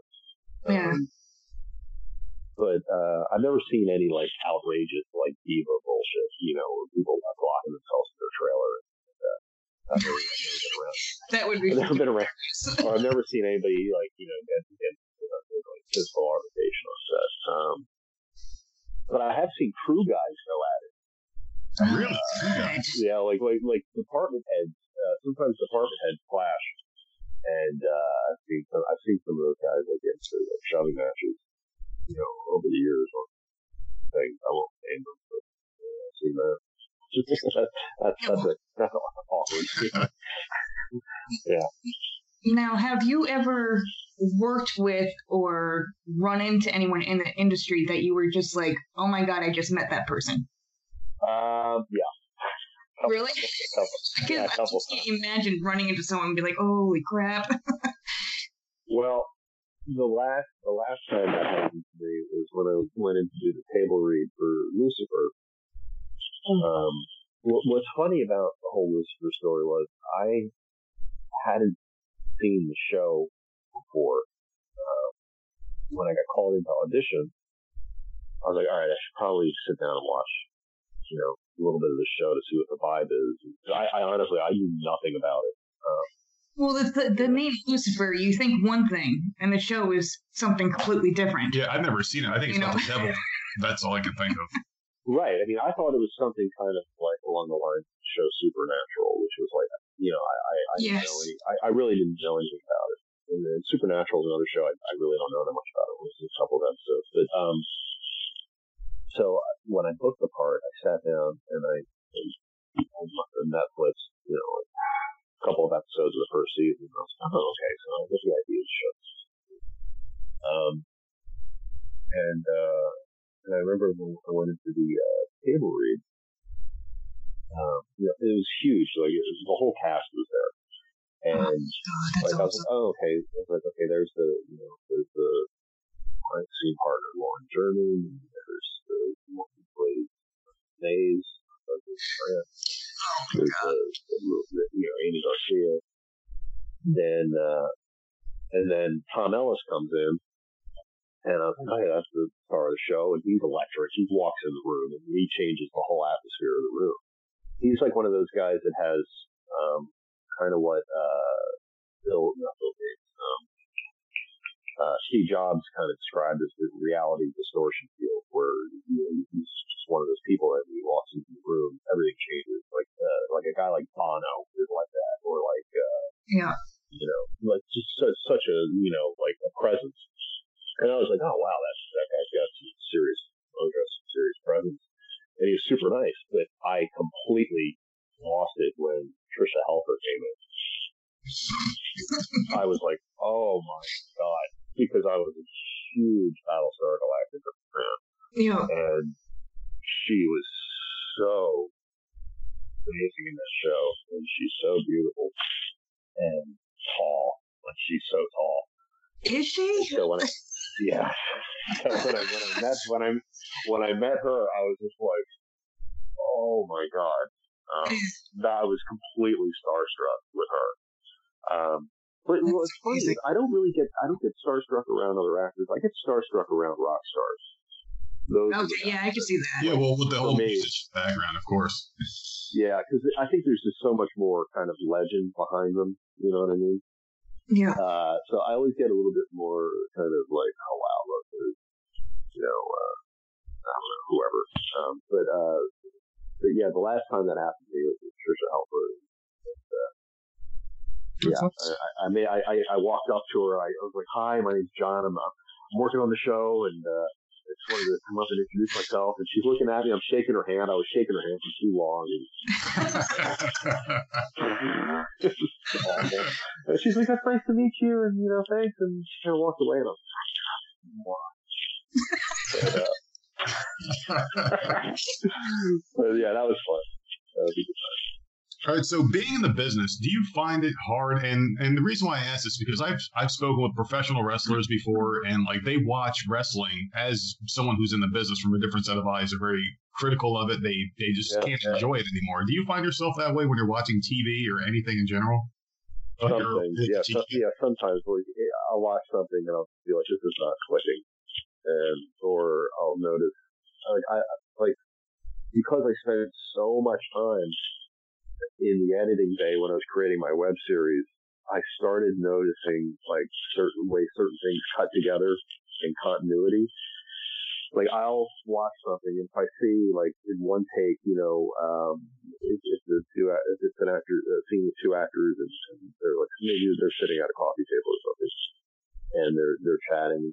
And one of them has their hand up against like their chin or something while they're talking, and then they cut to the the turnaround of that, and the hand is not on the chin anymore. Yeah, That's like- there are times where that is like blatantly obvious. I, I yeah, noticed that that I get I get thrown I get thrown off a lot with that. Um, but I think the thing that that throws me off most, or kind of takes me out of you know the experience most, is just when the acting is bad. When Yeah. I, when I, I can tell when people are just kind of phoning it in and just not not doing the work. Um, that's when I kind of get distracted, and then I I lose you know, the scene loses me or the, or the show loses me. Um, and then there's like things like, you know, you know, like, uh, like the letdowns of certain shows. Like I was a little- very let down with Game of Thrones. Um, I Oh, felt like they really, I feel, I with like the coffee really, cup at the end, the Starbucks cup, the scene. I felt like they really rushed that show and I wish they wouldn't have rushed it so much. I wish they would have let it, you know, I think the audience definitely would have waited yeah, yeah. for them for them to finish it. Um, and I get it, you know, you got you got deadlines, you got money and people, and, and you know, people want to move on with their lives. They don't want to be doing the same show for for 20 years. Uh, they want to do other things. So that's Can just you like watch one of the things where Can you watch yourself on film? Can you I watch had stuff? to teach I, I had to teach myself how to do that. You know, um, when I was editing, I, I, and I, I got to the point where I was like, oh, this is kind of interesting because before I didn't really like it. I would be very critical of everything I was doing, or I would, you know, it, it was hard for me to kind of watch what I was doing. But once I got into the editing bay, when I was cutting together the Rolling Soldier, I started looking at it like an athlete who watches tape of themselves to get better. You know, um, like college football coaches, they'll sit and they'll watch like, you know, the game over and over and over again. Or last week's game over and over and over again to prepare for next week's game. You know, and I, that's kind of how I, I, I kind of felt, you know, as I was watching myself, like, oh, okay, I'm really good at doing this certain thing. This angle works really well for me. Don't dip my head so much. Like little things like that that become very technical that go into being a good film actor um, was important. So that was a really valuable experience for me, being able to sit and watch, Hmm. you know, what what mistakes I was making on camera and what things I was doing right, and then you know, figuring out, okay, I'm good at that, I'm not good at that, so don't do that. See, I can Uh, never, I can never do that. It, like we have this podcast here, and Do you, have, I do you have a hard time listening to yourself? oh, I can, I cannot, not at all. Like we'll be editing, and I have to leave the room. Like, okay, you do that because I can't listen to myself talk. Wow, It's how, horrible. how much editing? How much editing goes into your show? Actually, you, you know what? We're very unprofessional. It takes us like maybe five minutes, and we're done. No, that's, see, that's how it should be. I think that, you know, like, I think podcast is something that should be kind of loose anyway. Um, unless, you know, somebody says something like completely outrageous that would, you know, get them, you know, into a ton of trouble. Then, yeah, cut that shit out. But, um, Yeah. but, uh, yeah, no, I get it. Um, like, I, I think hearing my, I, I think hearing your voice is what is, is, I think people can be more critical about the sound of their voice than by what they look at or look like. You know what I mean? That, Um, yeah, that's true. Okay, I can, I can see that. So I, I think I understand where you're coming from there. Um, but I think you guys sound great. I, don't. I, th- I think a lot of people are like that though, where they either can't watch themselves because I know we had home movies and stuff. I can't. I can't watch those either. So I can't even imagine like I'm in a film and like the family wants to watch it or whatever. I can't sit there and watch that. No, Right, right. I think you see yourself differently than other people see you. because You you, would be critical. You would critique yourself. Like, No, you're al- constantly, you're constantly critiquing yourself. Yeah, I mean, I still do it. I still critique myself, but I'm a little bit easier on myself now because I've, I've got, I'm just kind of used to, used to it. And I, I get really excited when something goes well. Like I was Yeah. really excited about how well uh, American Horror Story that scene was down. I thought that scene was great because the thing about that scene was I um have you guys seen that episode? I I have not yet. I have to get caught up. To be honest with you, I work a lot. Uh, okay, cool. Um, one of the things that happened, I, I got hurt when we were shooting. Um, you know, it's, uh, I, I, I get shot in the scene. Spoiler alert. Sorry, everybody. but, uh, I, I get, uh, I get shot in the scene and I have to fall down really hard on the, uh, on the, on the, on the pavement because we shot it on, on a freeway. And one of the times I fell and I slammed my head, my forehead onto the concrete and I cut my head open Oh, and it it was right before my close ups. oh, and-. So I had I had blood streaming down my face and the director comes running up to me and goes, What happened? What happened? I hit my head on the, on the concrete. They're like, Oh my god, what are we gonna do? And I like, Listen, what you're gonna do. Clean me up, you know, slap some super glue on my forehead, close that wound up, and then spackle it with makeup and you know, I'm good to go. She's like, We're not doing that. We're not putting super glue on head. I'm like, just I'm like, listen, just let let let's see if we can get the bleeding to stop, and then you cover with it. So that's what we did. We so we they shot some other stuff while they were waiting for me to heal up, but I mean, it was noticeable. And they put makeup on it, but it was still noticeable, and I was like, oh shit. Just, Well, see, now shot- when we go and watch the scene, we're going to be looking. I'm gonna be looking for that Yeah, cut. but they but they they ended up shooting they ended up shooting it uh shooting my close ups anyway, which was I was like, oh thank God, because you know Yeah. With a show like that, you know, you want to be seen. Mm-hmm. And, um, and they did it, and I guess they fixed it in post because you cannot tell at all that there's Hmm. anything wrong with my head. I mean, I've stopped it, watched it, and, you know, but the, but getting back to like the, you know, the whole thing about, you know, you know, watching yourself on screen and, you know, and realizing, you know, is, you know, it's, it's an uncomfortable feeling that somebody had posted on, I guess, Twitter or someplace that that episode was seen by 2.6 million people. Oh God. Wow. Yeah, so that, that like kind of, that kind of really messed with my head. Like, oh my God, wow.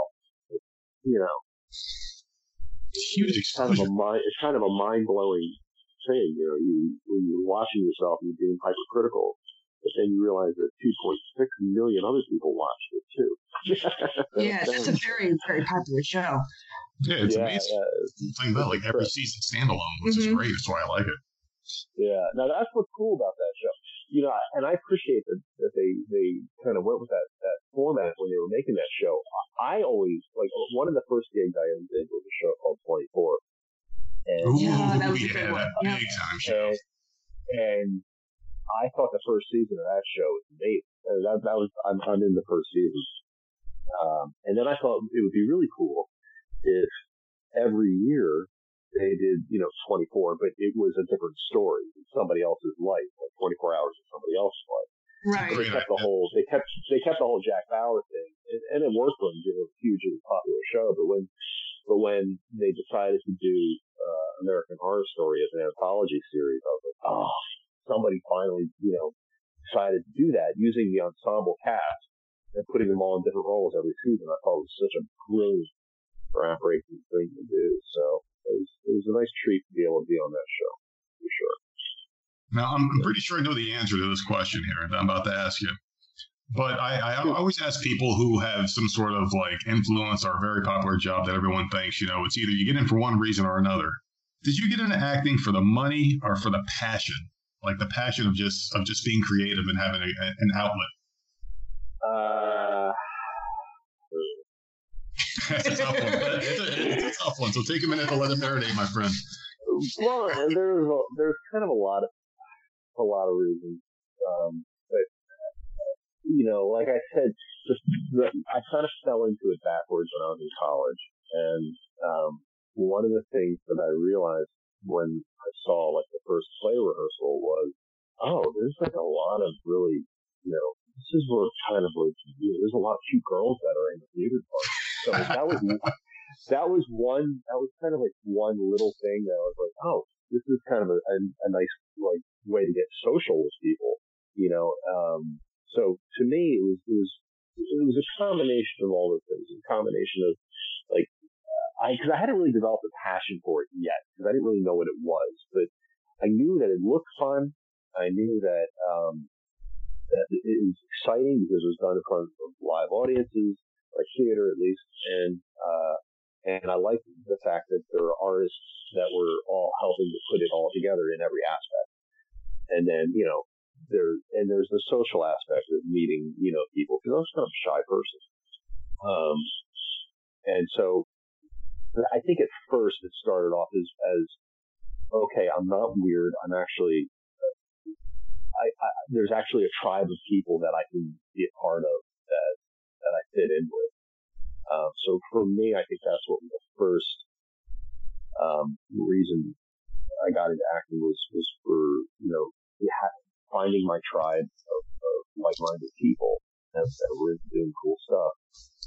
And Sure. And then I became passionate about it because I was being exposed to things that, you know, to amazing you know, literature of like some of the greatest playwrights in the world.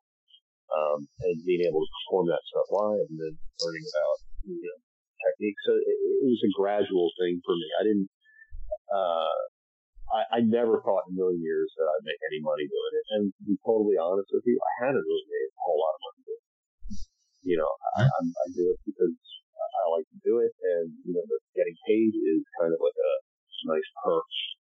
Sure. Uh, but you know, it's a tough life, and it's you know, it's uh, it's full of a lot of um, rejection and full of a lot of uh, um, challenges.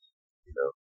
Um, how do you um like how do you deal with the rejection? Because i think that would that would kill me. I don't think i could i don't think i could go back to another and it's because, it's because they're really cruel like oh well you're too fat you're too thin you're too old you're too young you don't look this way or you're too ethnic yeah you know it, it's it's at first it was really hard. Like i remember like one of the first managers that i worked with in new york i remember i walked into the office to drop off headshots or something and the assistant, I, I guess I was wearing a short sleeve shirt, and the assistant looked at me, and I, you know, uh, you know, I'm an Irish kid from Jersey. Uh, I, I got some hair on my arm. he looked at me, and he, he looked at me, and he's like, "What are you, a werewolf?" Oh uh, my god! Really? I didn't know. Honest to God, honestly, I didn't know what he was talking about. What do you mean? He's like, "Look at your arms. You gotta shave that shit off your arms. You're never gonna get cast." That's terrible. Oh I was like, my god! You know, when you're when you're like a 22 year old kid, when he says that to you, like, wow, that is fucking what a weird thing. It's just, and then all of a sudden it was like, God, like I just became obsessed about shaving hair off my body. You know, so like there's that, that that whole kind of thing. You know, um, uh, you know, and then dealing with the rejection. Like, well, maybe I didn't get cast because my arms were hairy. You know, like, See, like you become self-conscious. Yeah, yeah, one person said one thing, and then yeah. it stuck with you all these years later. I don't think I could deal with that. I, I don't have it. But you know, you develop it. You know, it becomes like one of those things where you hear it over and you experience it over and over and over again. That you kind of get numb to it and you just kind of accept it as part of part of the reality of it and it doesn't really affect you that much. Um, what sucks is when you get super close to something amazing and you, you know, basically just lose, you lose out. Yeah. That's, that's when it's hard, when it's something that you felt like you were so right for, or um, so uh, made to play, you know. Well, I'm a huge comic book fan, right? And and you, yeah, yeah. you are really good at this podcasting thing, and we're going to get to that part later on. Okay. But uh, yeah, I'm a huge comic fan, and you probably know where I'm going with this. You were talking about a role which kind of would have panned out. Give us your Spider-Man story. Oh, awesome! Here we go. Give it to us, man. Um, Give it to us. I okay, so uh, you guys did your research. This is cool. Uh, I I uh, back in New York when it was it was about probably about 26 or 27. I remember I was living in Queens at the time, right? I had an apartment in Queens, and I got called in by my agent. Said, "Listen, um, she's got this thing, and you go down an audition for it. And I was like, well, what is it? I'm like, eh, well, we, we can't talk about it. I was like, well, is it a movie? And they're like, no. Is it a TV show? No. Is it a theater? It's theater. No. Like, is a modeling gig? They're like, well, kind of. All right. So I, I get on the subway, I go into Midtown, and I, I go to my audition. I walk in, and in New York, it's very like small community of actors. You know, when you're, it's a small community, but it's really hard to break in. So when you when you're auditioning, you're seeing the same people at every audition, literally. And you know, you get to the point where you know you see that one guy walk in, and you're like, oh fuck, that guy's here. well, he's got it. right, right. But I, I'm sure some guys felt the same way about me because I'm Right. taking jobs. They're up for also. Um, but I walked in and I they made me sign it, and they made me sign an NDA, and that was the first time I'd ever done something like that where I had to sign a you know an NDA, non-disclosure agreement. And I was like, "What is this?" And they gave it aside, and you know I knew enough about comics to figure out right away when as soon as I saw the sides for the audition. The sides are basically you know like a like a like a, a scene from the script Right, right. in case people don't know what that is. Um, and it said, you know, I was reading for Peter, and the person I was reading opposite of was MJ. And I was like, I was like, holy shit, this is Spider-Man. And I looked at the, you know, I, I didn't say it at, when I was in the waiting room, because they wouldn't give me the script beforehand. I had to go and the side, and then go in and read. So that's how things used to be. Like a lot of times you, you show up, um, you know, uh, uh, and they would hand you the side, and you, you go in cold. That's what cold readings were.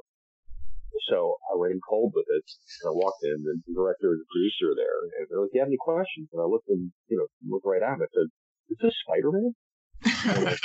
like, what the hell's going on? And and they looked at me and they said, "Why? Why would you ask that?" I was like, "Well, Peter and MJ." I'm like, "Are you a Spider-Man?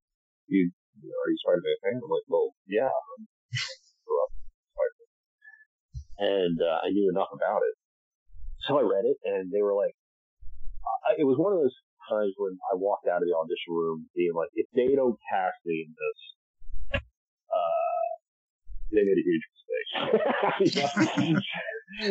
I was that cocky about it when I walked out of it. Uh, and, and I got, literally, I got about halfway down the block where they called me and, uh, told me that I had the gig, but I, I, I still wasn't sure what it was. I like, what is it? They're like, it's, we're doing this thing called webisodes. This was right when the internet was pretty much like starting to, to, to become a thing. Uh, and what they wanted to do was they were going to have the, the Spider-Man comic, uh, online basically how they wanted to do it. And what, in the panels of the comic book page, you would click on it, a mouse, and then a little QuickTime movie would open up and the scene would happen. That's basically what what it was. So Right. I got cast as Peter Parker, and, and the other funny part about it was Marvel at the time, I guess, was in pretty bad shape. Uh, they were, I think, almost going bankrupt. And Yeah, they were. I remember that. yeah, they partnered up with uh with get ready for it. They partnered up with Trump models. They they they, Oh, they God. cast they cast uh, MJ. MJ was a Trump model, and Oh. so we I I spent a couple of weeks running around Manhattan with the film crew playing Peter Parker. Uh, and when it came time, to, you know, for him to be Spider-Man, they would CGI it. And this was like, you know, the first time they were going to try to use CGI, uh, in a storytelling like way as like a full character. And, uh, um, we shot the first episode of it. Uh, they did a big write up about it in the New York Times. And then I get a call that it's been put on hold. I'm like, why? And it's like, well, they're going to try to make an X-Men movie. I'm like, the like, like, who's going to go watch that? You know? And, uh, so they, they they shelved Spider-Man because all their attention, and all their focus, and all their money had to go to the X-Men film. Oh my god, that Yeah, sucks. the, the first the first X Men film is basically what kind of saved Marvel Comics. Right. So for a Mm. brief period of time, I was Peter Parker, cast by Marvel Comics, and uh, I got to run around New York. And uh, the coolest part about that gig was I used to go, I used to get to hang out at Marvel headquarters in New York and watch the uh, the artists uh, uh, do all the the comic uh, artwork. You know, they had all these easels set up, and all those artists were there working. Oh Um, my god, that would be amazing to see. I get to see some of the things being made. And at the time, you know, when you're, you know, even my, I was 26, you know, I didn't really, it didn't really hit me as hard as it does now looking back that I had that experience. Yeah. To like see something like that. 'Cause I, I, I guess, you know, nobody at the time, you know, it was kind of like a, people weren't allowed to really go see that kind of thing done. That was a cool, that was a really cool uh, experience and, and it was fun. I'm just bummed out. I never got any of the footage. The only thing that I have is the newspaper article from uh, from the New York Times that has a picture of me running down the street in the Park. Oh my god, that's so cool. Oh man. yeah. At least you have that. That's that's neat. Well, it, it- you know what? I, I- I'll have to dig it up and I'll I'll uh, I'll send it your way so you can, you can check it out. I would Oh, love please to see do. that. Please do. That'd be so cool. Um, Yeah. is there anything that you maybe you have turned down that you regret, or just whatever was given to you, you just took?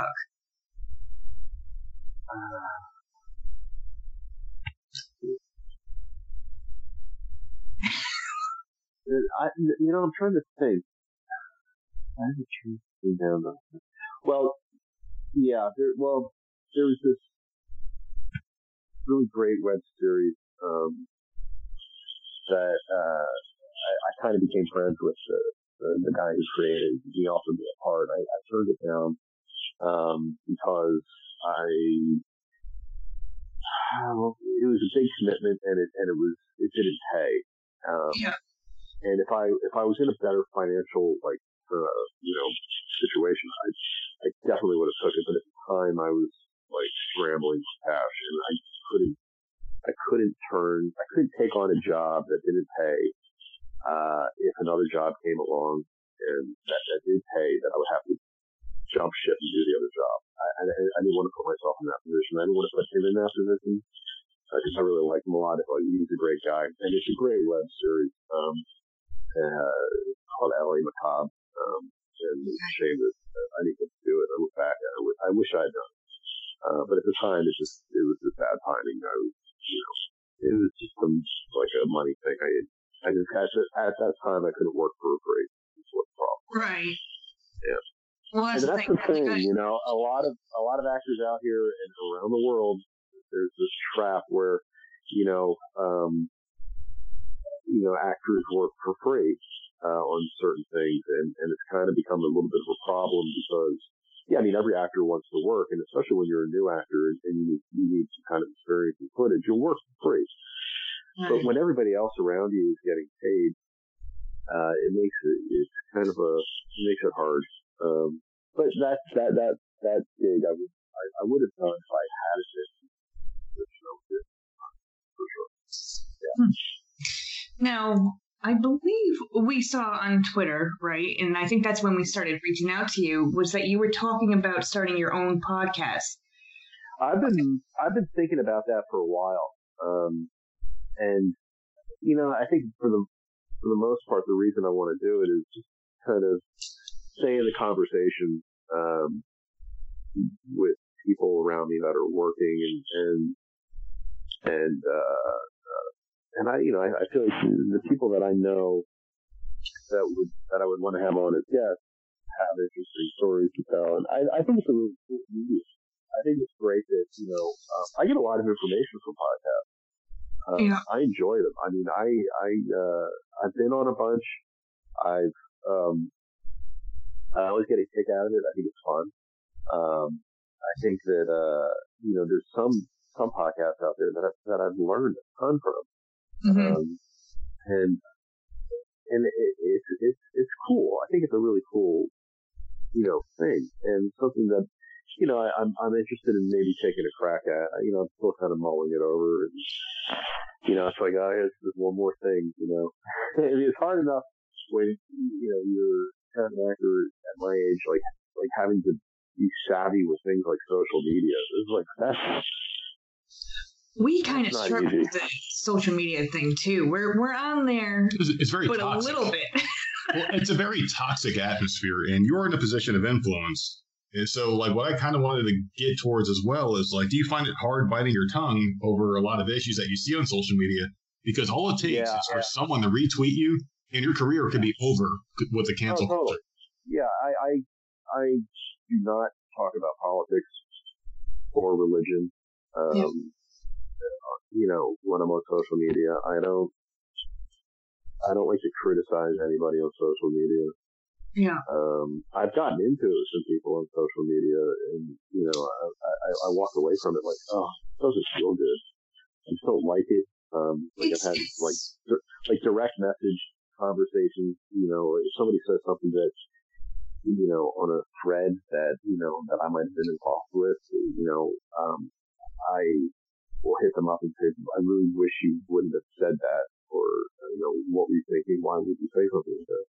Um, and I just I've just decided not to engage with that anymore. So now whenever I I, you know I use social media mostly as a platform to kind of get my name out there because Yeah. you know I, I I you know I, I'm lucky I get to work as an actor, but I don't have a PR agent.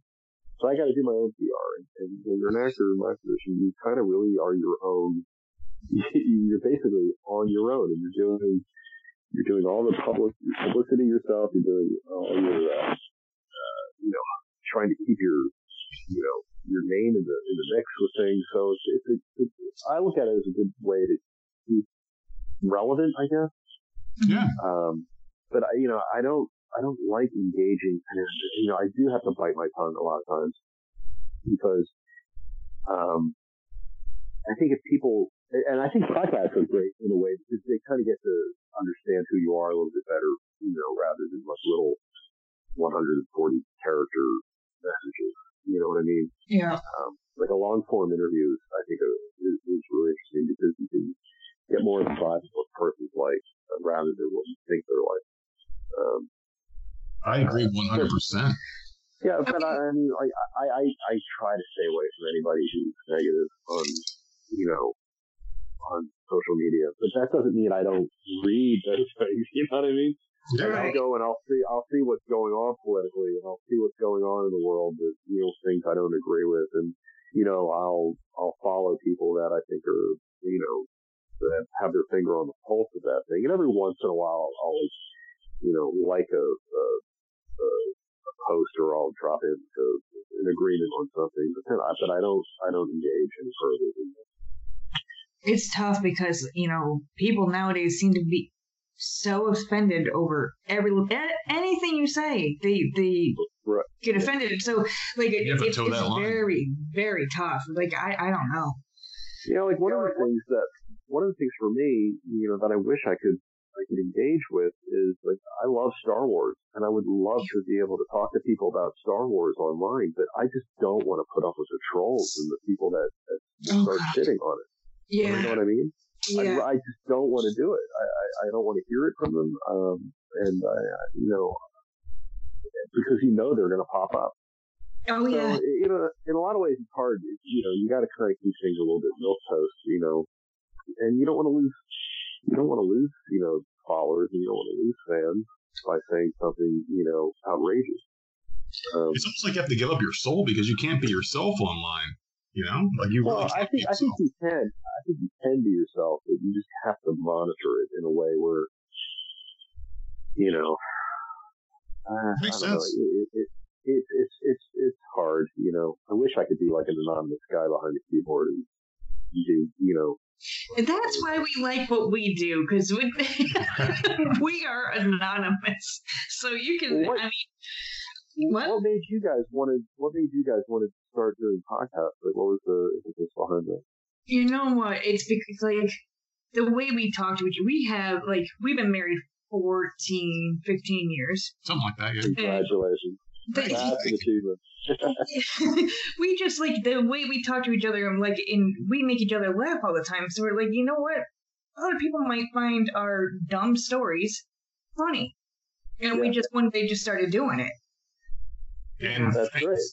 and and for me it's very therapeutic and Yeah. i like to talk to people from different backgrounds i mean like i don't know if you looked at our catalog of shows but we've talked to professional wrestling writers we've talked to karyn parsons from the fresh prince we talked to porn stars and now we're talking to you and it's like we're just we just wanted to have conversations with people that have you know varying interests in life and just different you know situations that we can talk to and just Mhm. have conversations with and this has been really cool man and I do have some more questions for you, just a few more, you Yeah, know, man, because I, I, I think I think you guys are great. I think you guys are doing a great job with this, and I think it's cool that you mix it up because you know, you know, there's something to be said about people that that focus in on like a niche kind of topic.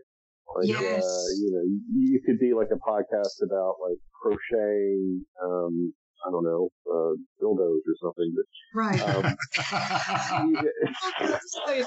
you know, but It's the best. but uh, you know, I, I like I like it when people kind of open it up and talk to people from all kinds of different walks of life. It's it's always interesting to hear something, you know, from like I I would be interested in knowing what a, a writer on a wrestling show's life is like.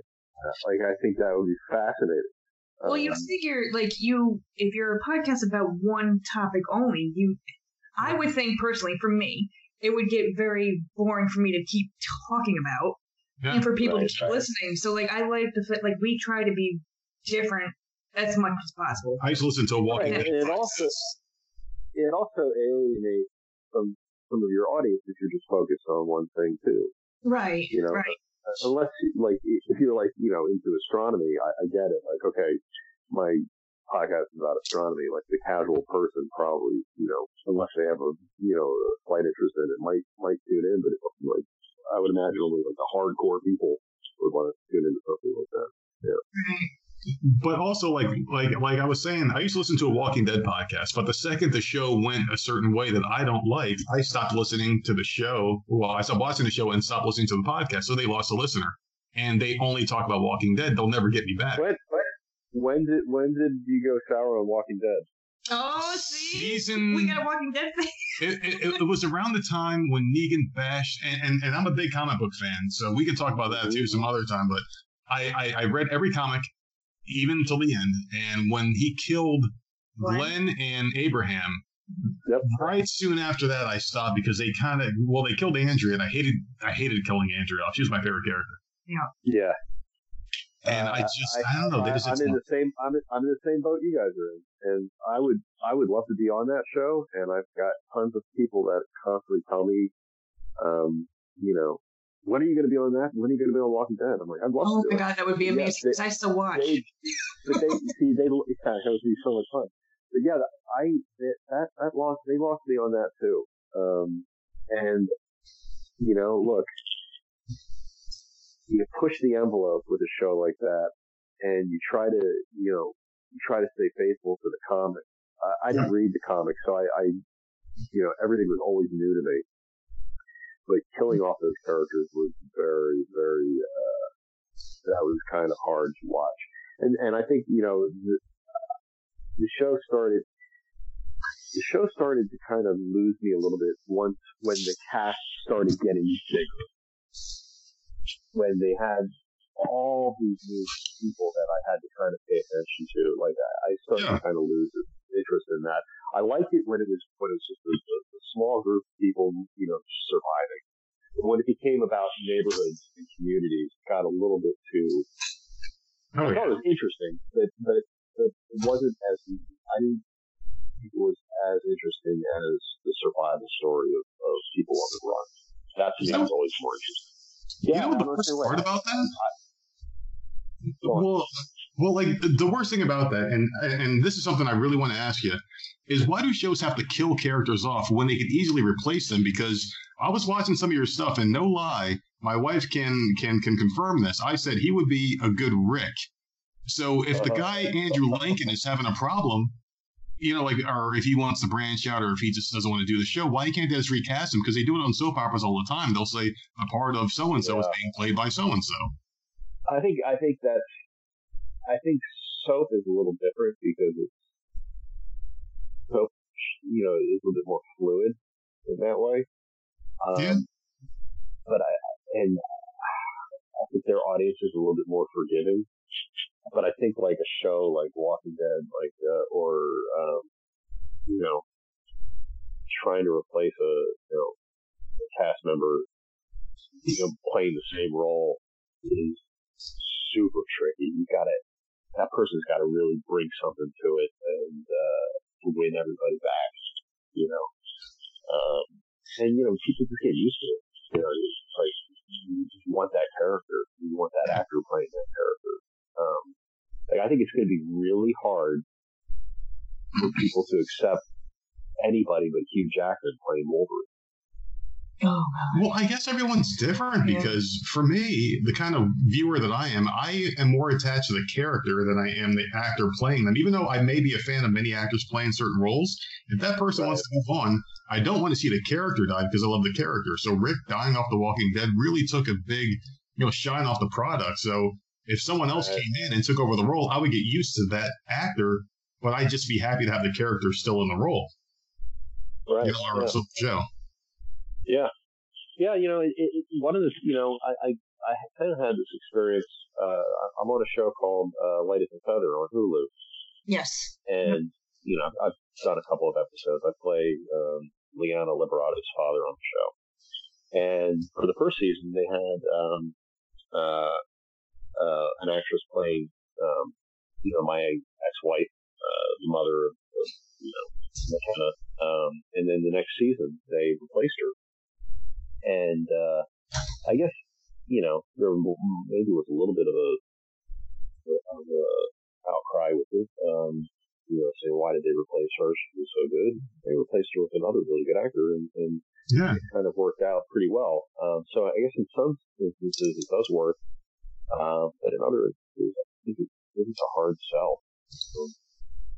I guess it depends on the person watching because, like, I guess as an actor, like, you probably only hear or see the things that because I work in retail, obviously, you know, and um, I only see like reviews and customer complaints because people that are not happy are more inclined to give feedback than people that are happy. I guess. I mean, maybe that's part of it because I'm very happy when I see like, okay, this actor is leaving the show, but we're going to keep the character going with you know a different actor.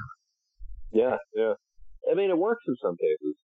You know, some cases it- it, it, it it's really it's subjective, I think, to the per, to, to whoever whoever's watching it. You know, See, I can I can see it working in soap operas because I've watched many soap operas, right?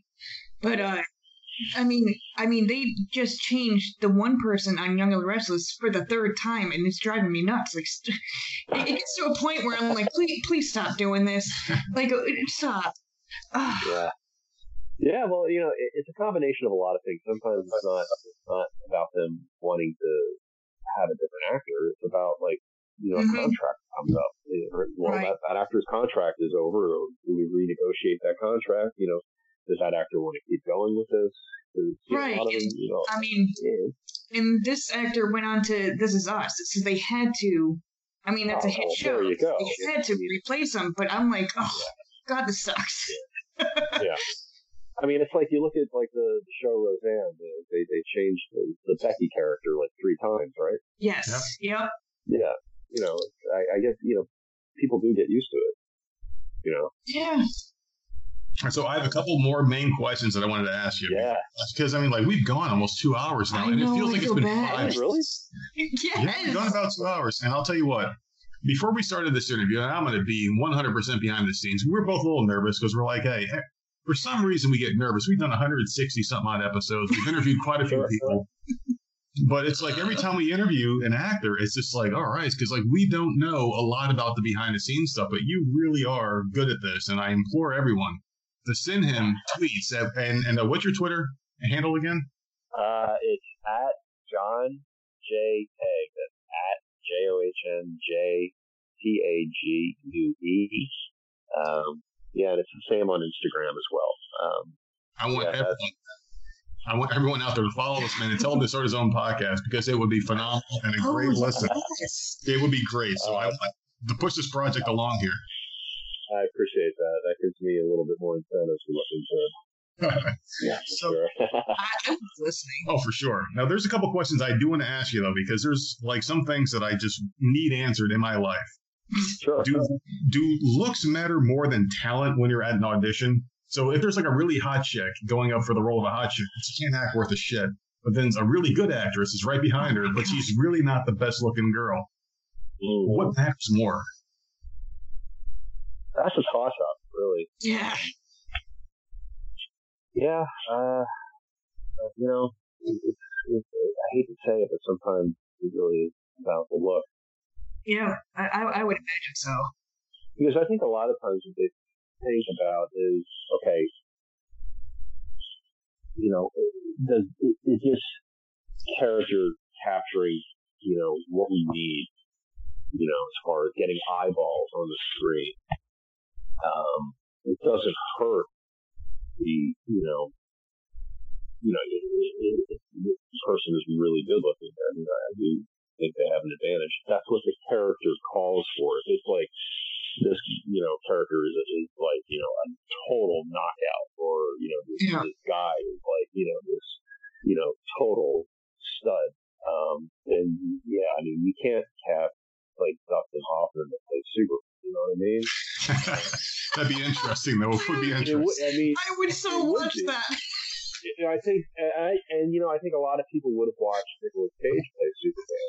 Um, but I, I think, you know, like, look, you know, I think, you know, you got to look the part. I think a lot Yeah. of the time, and um, you know, talent also is really important. Um, if they if they can't breathe Yeah. I don't care how I don't care I don't care how looking you are. You know, if you don't have something going on uh, behind the eyes, then you you know you're going to lose. and whoever and, and whoever I think, uh, you know, they got a bunch of money invested in a project and they hire somebody who looks great but can't act. That's a you know that's a massive gamble. I Yeah. think talent is uh, it goes hand in hand. It really does. I think a lot of the time. Um, yeah, I think so. So things are different, you know, a lot different now because everything's so diversified and um, people are, you know, that normally wouldn't get to play certain roles are getting the opportunity. And I think a lot of that has to do, with, you know, um, just the way the climate in the world is right now. with Things. I think it's great. Right.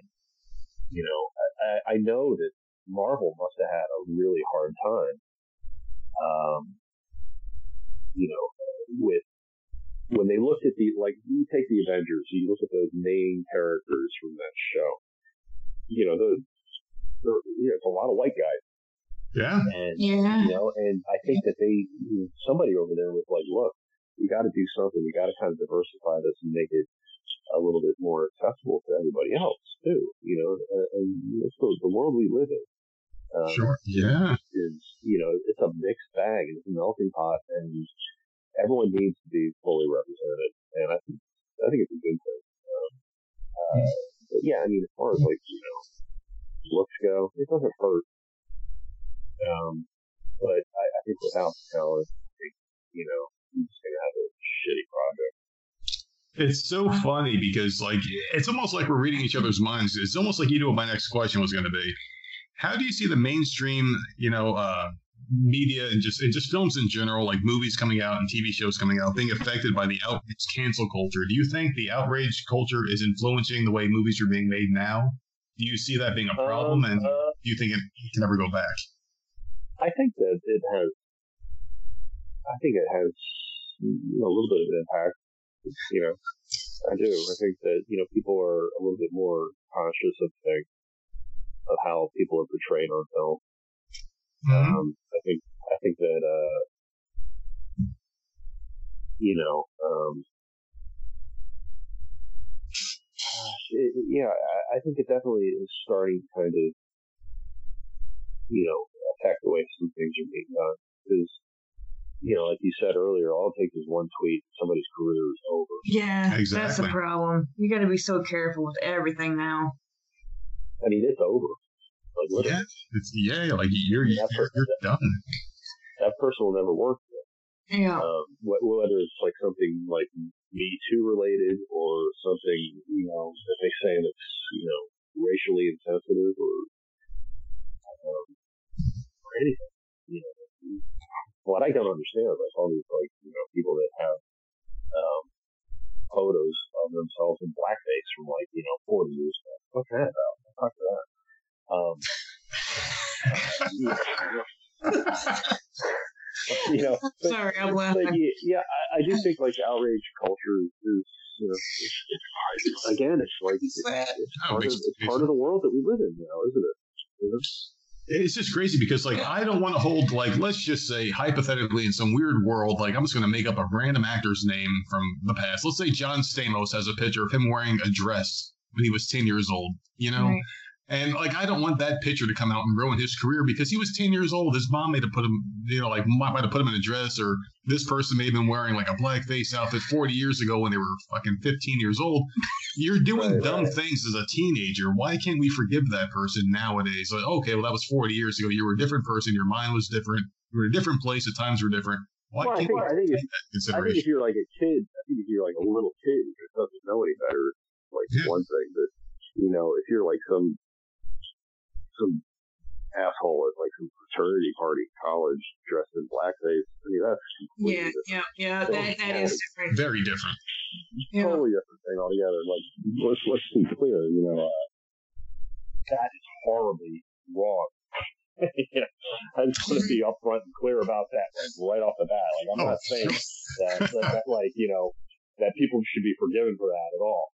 Um, but you know things like that pop up and ruin politicians' careers and actors' careers and things like that. But um, but like yeah, outrage culture is uh is is an interesting factor that I think that that you know affects the way things are done now. Definitely. And it's crazy because I mean, like, yeah. like I think it's ridiculous that that um that uh there aren't more women directing films.